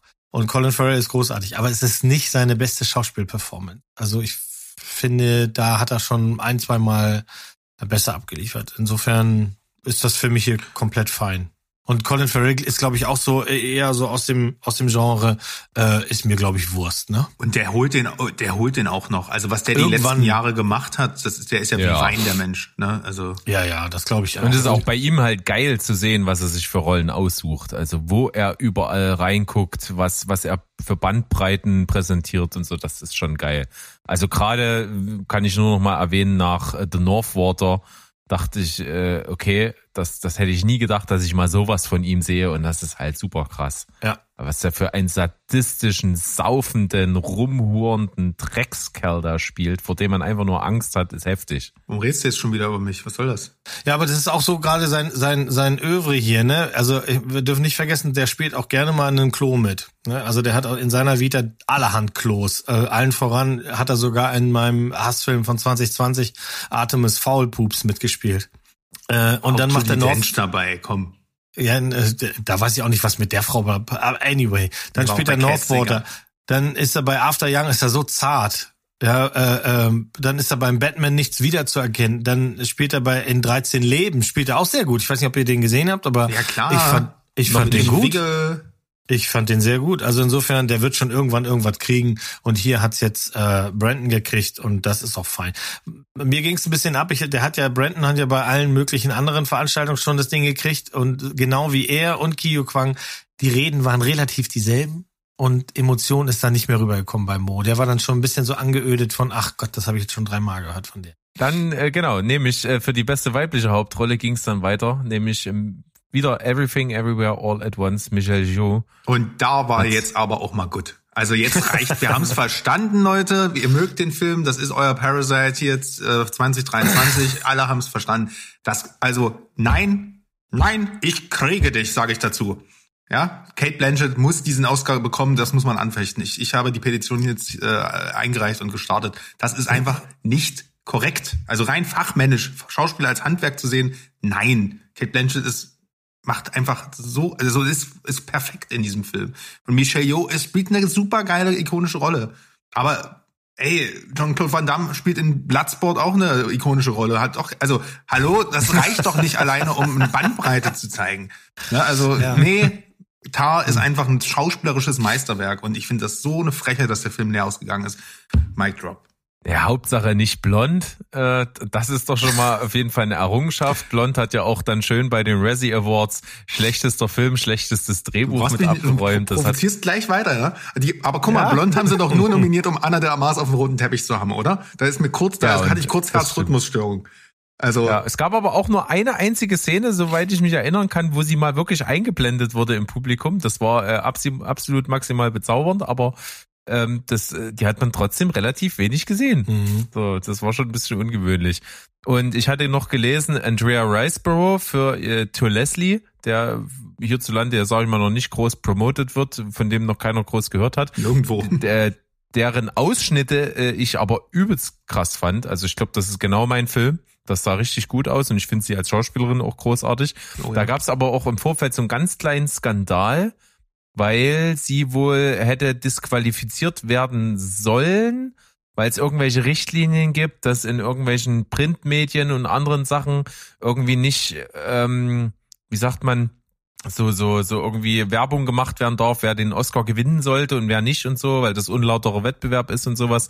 Und da gab es wohl irgendeine Zeitung, die das hatte und das hat aber niemand angefochten. Lange Rede, kurzer Sinn, es ist auf jeden Fall legitim geblieben, dass sie nominiert ist, aber sie hat ja eh nicht gewonnen. Das war keine Zeitung, sondern online haben sich jede Menge Schauspieler und Schauspielerinnen Unter anderem äh, Kate Blanchett. Und unter anderem genau Kate Blanchett und auch Gwyneth Paltrow und noch allerhand andere namhafte Leute gesagt, dafür eingesetzt oder einfach geschrieben, schaut euch diesen Film an und die Frau ist eine, ist fantastisch. Und so ist es dann irgendwie gekommen, dass es dann plötzlich hieß, so darf man ja gar nicht werben, bla und blub, zip und zap. Am Ende hat's der Andrew Riceborough, äh, Andrea Riceborough nicht geholfen, aber auch nicht geschadet, weil jetzt haben die Leute To Leslie auf dem Zettel. Vor allem der Film lief halt irgendwie oder wurde halt von, ich glaube, 25.000 Menschen oder so in den USA gesehen. Also den hat praktisch niemand gesehen Mhm. und deswegen ka kam dann äh, kochte es dann hoch, als diese als als dann sozusagen so ein bisschen Vetternwirtschaft da äh, betrieben wurde und dann alle für sie geworben haben, obwohl kein Mensch diesen Film gesehen hat. Mhm. Das war so ein bisschen der Hauptgrund dahinter. Ja. Aber müsste ich, jetzt eigentlich, müsste ich jetzt eigentlich Vetterinnenwirtschaft sagen? Weil es waren ja hauptsächlich Damen. Ist das, VetterInnen. das? VetterInnen.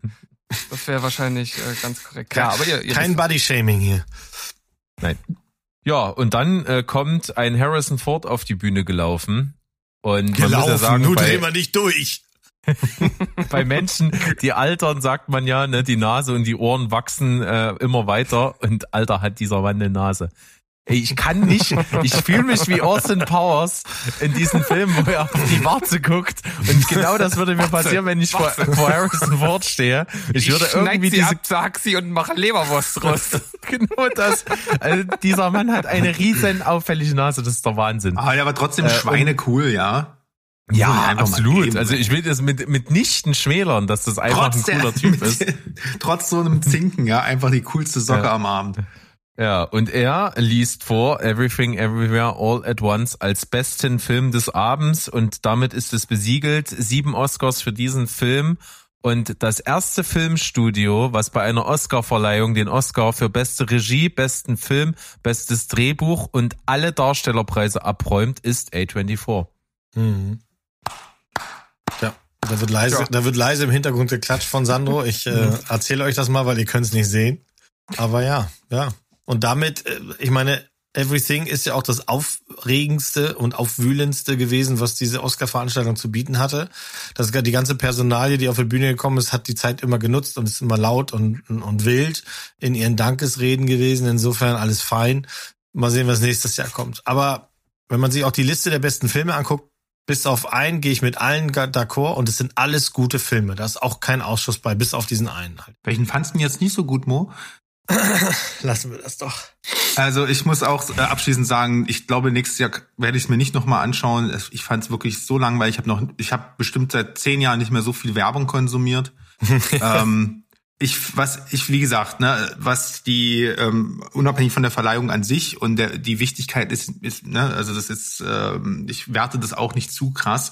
Was ich mir halt allerdings wünsche, ist ähm, tatsächlich ein bisschen mehr Diversität. Darf man das Wort sagen? Ich meine, ich finde das vollkommen Noch richtig. mehr als Jahr. Everything, Everywhere, All at Once, ähm, dass, äh, dass das quasi äh, der, der große Abräumer war. Ich meine nicht der Diversität in den Aussagen, sondern einfach Vielfalt in, in den Gewinnern. Ich hasse es eigentlich, es sei denn, es ist Herr der Ringe, Rückkehr des Königs, wenn ein Film alle Oscars oder sowas kriegt, dann ist das wirklich das, nee, ich, äh, es ist, die Oscars haben so eine, so einen Impact und so eine Macht da draußen, auch für das normal, nur Mainstream-Filmvolk, ähm, und ich finde, das wird viel zu wenig genutzt. Du hast quasi jetzt am Ende unterm Strich zwei Filme, an die äh, werden sich die Leute erinnern.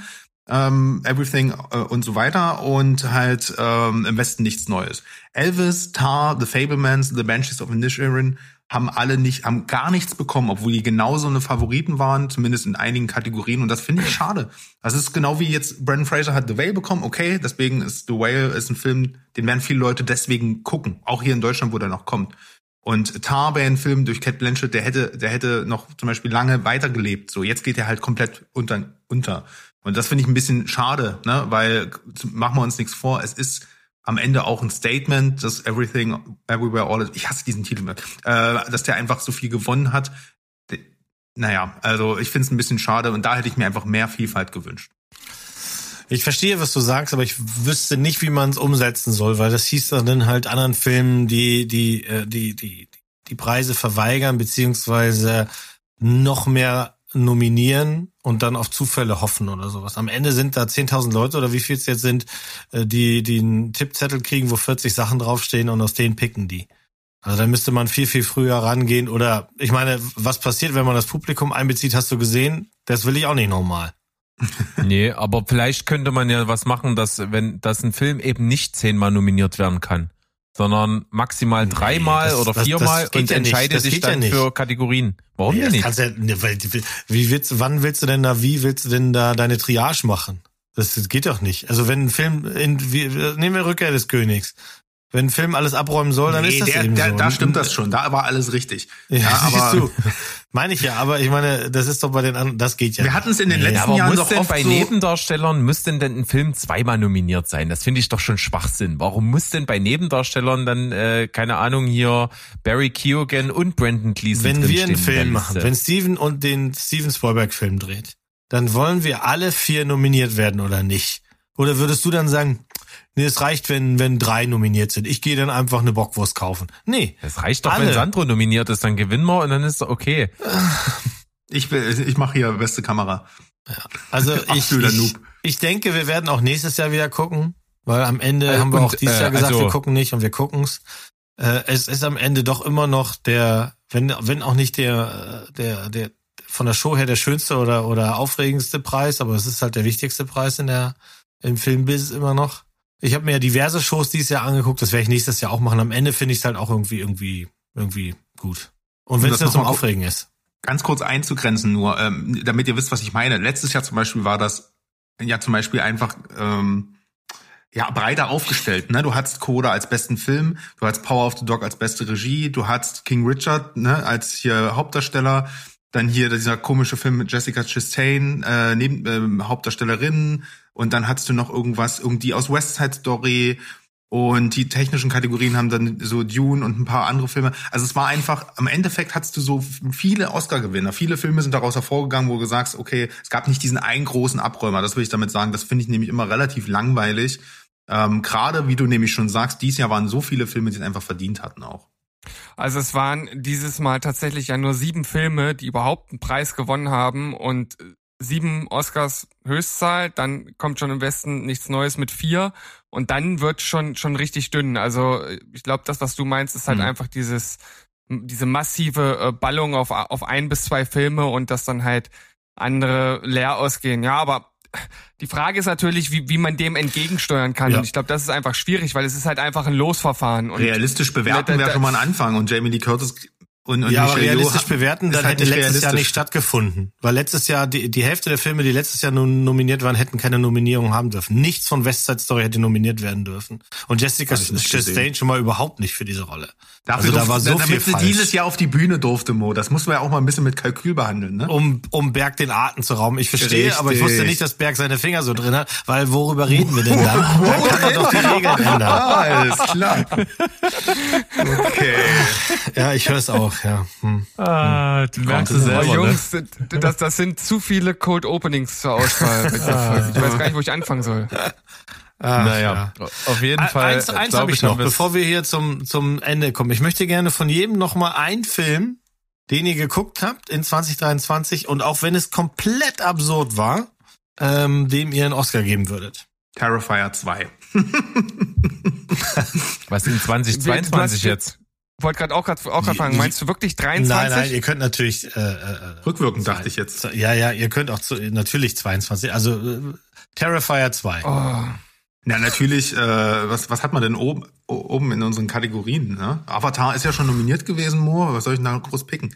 Weiß nicht, Ähm, kann ja, der- du der- kannst auch was Batman- Absurdes nehmen. Es geht gar nicht um, um, sondern einfach nur ein Film, wo du sagst, und wenn ich den nur alleine geguckt habe, das ist mir vollkommen egal. Meinst ich du bester Film so oder meinst du jetzt irgendwas? Bester San Sandros Geheim Best Filmtipp, meinetwegen, wie auch immer du es nennst. Mir egal. Mach's nicht so kompliziert. Äh, niemand nagelt dich in zehn Jahren drauf fest, dass du mal gesagt hast, Terrifier 2 ist dein Lieblingsfilm gewesen. Ja, dann bleibe ich bei Terrifier 2. Hat auch eine gute, gute Special Effects, einen guten Schnitt gehabt. Ja, ich finde, man hätte auch durchaus mal was vergeben können äh, für äh, wirklich was kleineres, unbekanntes. Also ein Darstellerpreis für The Stranger hätte ich schon auch nicht schlecht gefunden. Oh ja. Ja. Mein Kopf ist gerade noch leer. Ich Okay. weiß gar nicht mehr also genau. ich was- bleib bei Marcel the Shell. Ich finde, Marcel the Shell ist, ist auch so ab von der Norm, dass der was gewinnen hätte müssen. Weil ich das einfach so charmant finde. Und jetzt weiß ich auch so ein bisschen, wie sie gearbeitet haben. Und da ist so viel Zeit reingegangen und so viel Liebe. Das Ding ist irgendwie zehn Jahre in the making. Ich finde, das, das hätte was kriegen dürfen. Das ist echt krass, dass Sheset nicht gewonnen hat, wenn ich darüber nachdenke, weil der ist, das ist doch ein Topic für die Oscars gewesen. Der kam, glaube ich, zeitmäßig unglücklich. Ich, ich weiß es nicht. Na und hier Nope. Wenn ich mal darüber nachdenke, dass ja dass Nope nicht Kategorie, äh, nicht mal in den technischen Kategorien nominiert ist, ist ja auch eine Frechheit eigentlich, oder? Naja. Weiß ich nicht. Aber du verwirrst den Steven umso mehr. Steven, es ist Ja. auch kein Muss. Wenn du blank bist, bist du blank. Warte, warte, ich, ich, ich, ich schau gerade noch mal, was ich. Also ich hätte, ähm, Weil es ja auch auch meine meine äh, auf Platz eins meiner meiner Top-Filme 22 war. Ich glaube, ich hätte Athena ja auch einen Oscar gegönnt. Mindestens ein Kamera-Oscar, auf jeden Hm. Fall. Genau, ja. spektakulär, kann man sagen. Und mein Wunsch wäre vielleicht mal wieder irgendwelche interessanten Hosts einfach für einen Oscar zu haben, Hm. die auch so ein bisschen was rüberbringen können. Und einfach, weil ich ihn so geil auf der Bühne fand, ich fände Hugh Grant wäre ein super Kandidat für einen Host. Und stell dem noch Ja. Emma Thompson an die Seite. Und ich bin voll all in. Emma Thompson. Ja, das wäre doch ein super. Die, die, die Frau, die ist ja für mich der Inbegriff der Eleganz. Und die d- neben diesen Charmbolzen von Hugh Grant daneben zu stellen, fände ich ganz cool. Also ich möchte bitte äh, Zach Galifianakis haben. Auch nicht schlecht, weil der Typ kann ja auch seriös. Und, und so eine Mischung aus, aus seriös und witzig, ne? Man, Ja. ich finde ihn zum Beispiel super cool bei ähm, Neil Birdman. Da ist er ja auch einfach so als Manager im, Anzug, die ganze, macht was her und wirkt kompetent und ist aber trotzdem irgendwie er selbst. Kann man alles machen. Aber jetzt ist glaub, natürlich eine Frage beiden, noch. ich, der, der kann diese beiden Sachen gut verbinden, glaube ich. Ne? Dieses Denke auch. unterhaltsame und seriöse. Auf jeden Fall fehlt ja noch eine äh, Auflösung zum Schluss. Wer hat denn jetzt in unserem Tippspiel eigentlich gewonnen? Ich kann auf jeden Fall sagen, ich bin der letzte Platz. Ne? Ich habe also nur, äh, was habe ich? Acht, acht äh, richtig getippt. Dicht gefolgt von Sandro, der neun richtig getippt hat. Dann kommt Steven mit elf richtigen. ja, der einfach, Ja. du bist, äh, du bist immer dann, wenn es dir eigentlich egal ist. Äh, richtig gut. Ich muss jetzt aber mal ganz kurz nachfragen. Äh, hast, habt ihr, hast du jetzt bei euch die äh, vier Kategorien, die ich nicht mitgewertet habe, trotzdem mitgezählt oder hast du die Natürlich. rausgenommen? Natürlich habe ich die mitgezählt. Also ich bin sozusagen trotz vier Kategorien, die ich nicht bewertet habe, auf dem zweiten Platz gelandet. Ja, so ist es. Und äh, mit zwölf Richtigen ist der Mo auf Platz eins. Hat also hier gewonnen. Du bist also der Steven Spielberg Oscar Champion. Ist das was? Yay. Bei wem bedankst du dich? Bei allen Müttern oder? Ich bedanke mich bei Billy Crystal. weil Das war die Hochzeit des Oscars. Da habe ich jedes Jahr geguckt in den 90ern. Und ohne ihn ähm, Ja. wollen die Oscars einfach nicht mehr so richtig funktionieren. Aber wir bleiben dran. Nee. Und nächstes Jahr, nächstes Jahr, Sandro, wir machen eine Live-Party. Dann hat das ein ganz anderes, dann können die da ihre Werbung zeigen, das- wie sie wollen. Und das wollte ich ja sagen. Also ich habe die Einladung hier onscreen gekriegt, nächstes Jahr bei dir zu Hause mit dir zusammen zu gucken. Also Mhm. da weiß ich schon mal. Ich habe Und dann machen wir was anderes. Wir gucken über VPN. Und wenn wir dann Werbung gucken müssen, dann gucken wir mal Werbung, die wir noch nie gesehen haben. Ich würde sagen, Und wir der machen Mo, der einfach, hat ja, ja. Der Mo, der hat ja seinen, seinen Oscar schon eingefordert, ne, für seinen Sieg. Und ich habe äh, schon äh, Oscar aus der Tonne, habe ich ihn schon rübergeschickt aus der Sesamstraße. Ist Ja. schon auf dem Weg. Mm, Kommt fresh. Wir können Ja, ja, das- das einfach ähm, parallel so ein, so ein Fast and Furious Watch Party veranstalten und dann switchen wir in der Werbung einfach immer hin und her und holen uns gute Laune ab. Ey, aber stellvertretend dafür, wie lahm die Oscars waren, war auch der Schlussgag wirklich unglaublich scheiße. Jimmy Kimmel geht hinter die Bühne, geht zu einer Tafel, an der steht äh, äh, Oscar-Veranstaltung ohne Zwischenfall und macht an die an die Nummerierung unten, wo 000 steht, eine Eins hin. Äh, fand ich super lame und hat wieder drauf angespielt auf ein Ereignis und wenn man sich wirklich noch ein Jahr später darauf beruft, dass das das Ding war, was irgendwie bei den Oscars 2022 hängen geblieben ist, dann äh, wird Naja, auf jeden also- Fall diese Veranstaltung hier als das Mhm. hängen bleiben, äh, nehme ich gar nicht. Ja. Das hat, das hat nachhaltig viel kaputt gemacht, aber dafür, jetzt ist noch mal gut. Ja. Naja, ich würde mal sagen, wir nehmen den kläglichen Versuch an, hier eine Verabschiedung hinzukriegen und ich sage Tschüss, ciao. Und goodbye. Bleibt. Spoilerfrei. Yes! Wow. Oscar für Steven Spielberg. Hallo! Jo, wir nehmen das Gold mit nach Hause. Macht's Ist, mal gut da draußen. war das jetzt bester Song oder Das war beste der, Musik? der, nee, bester Schnitt. oder eine doch, doch Himbeere? Ich weiß es nicht. Mm, Tschüssing.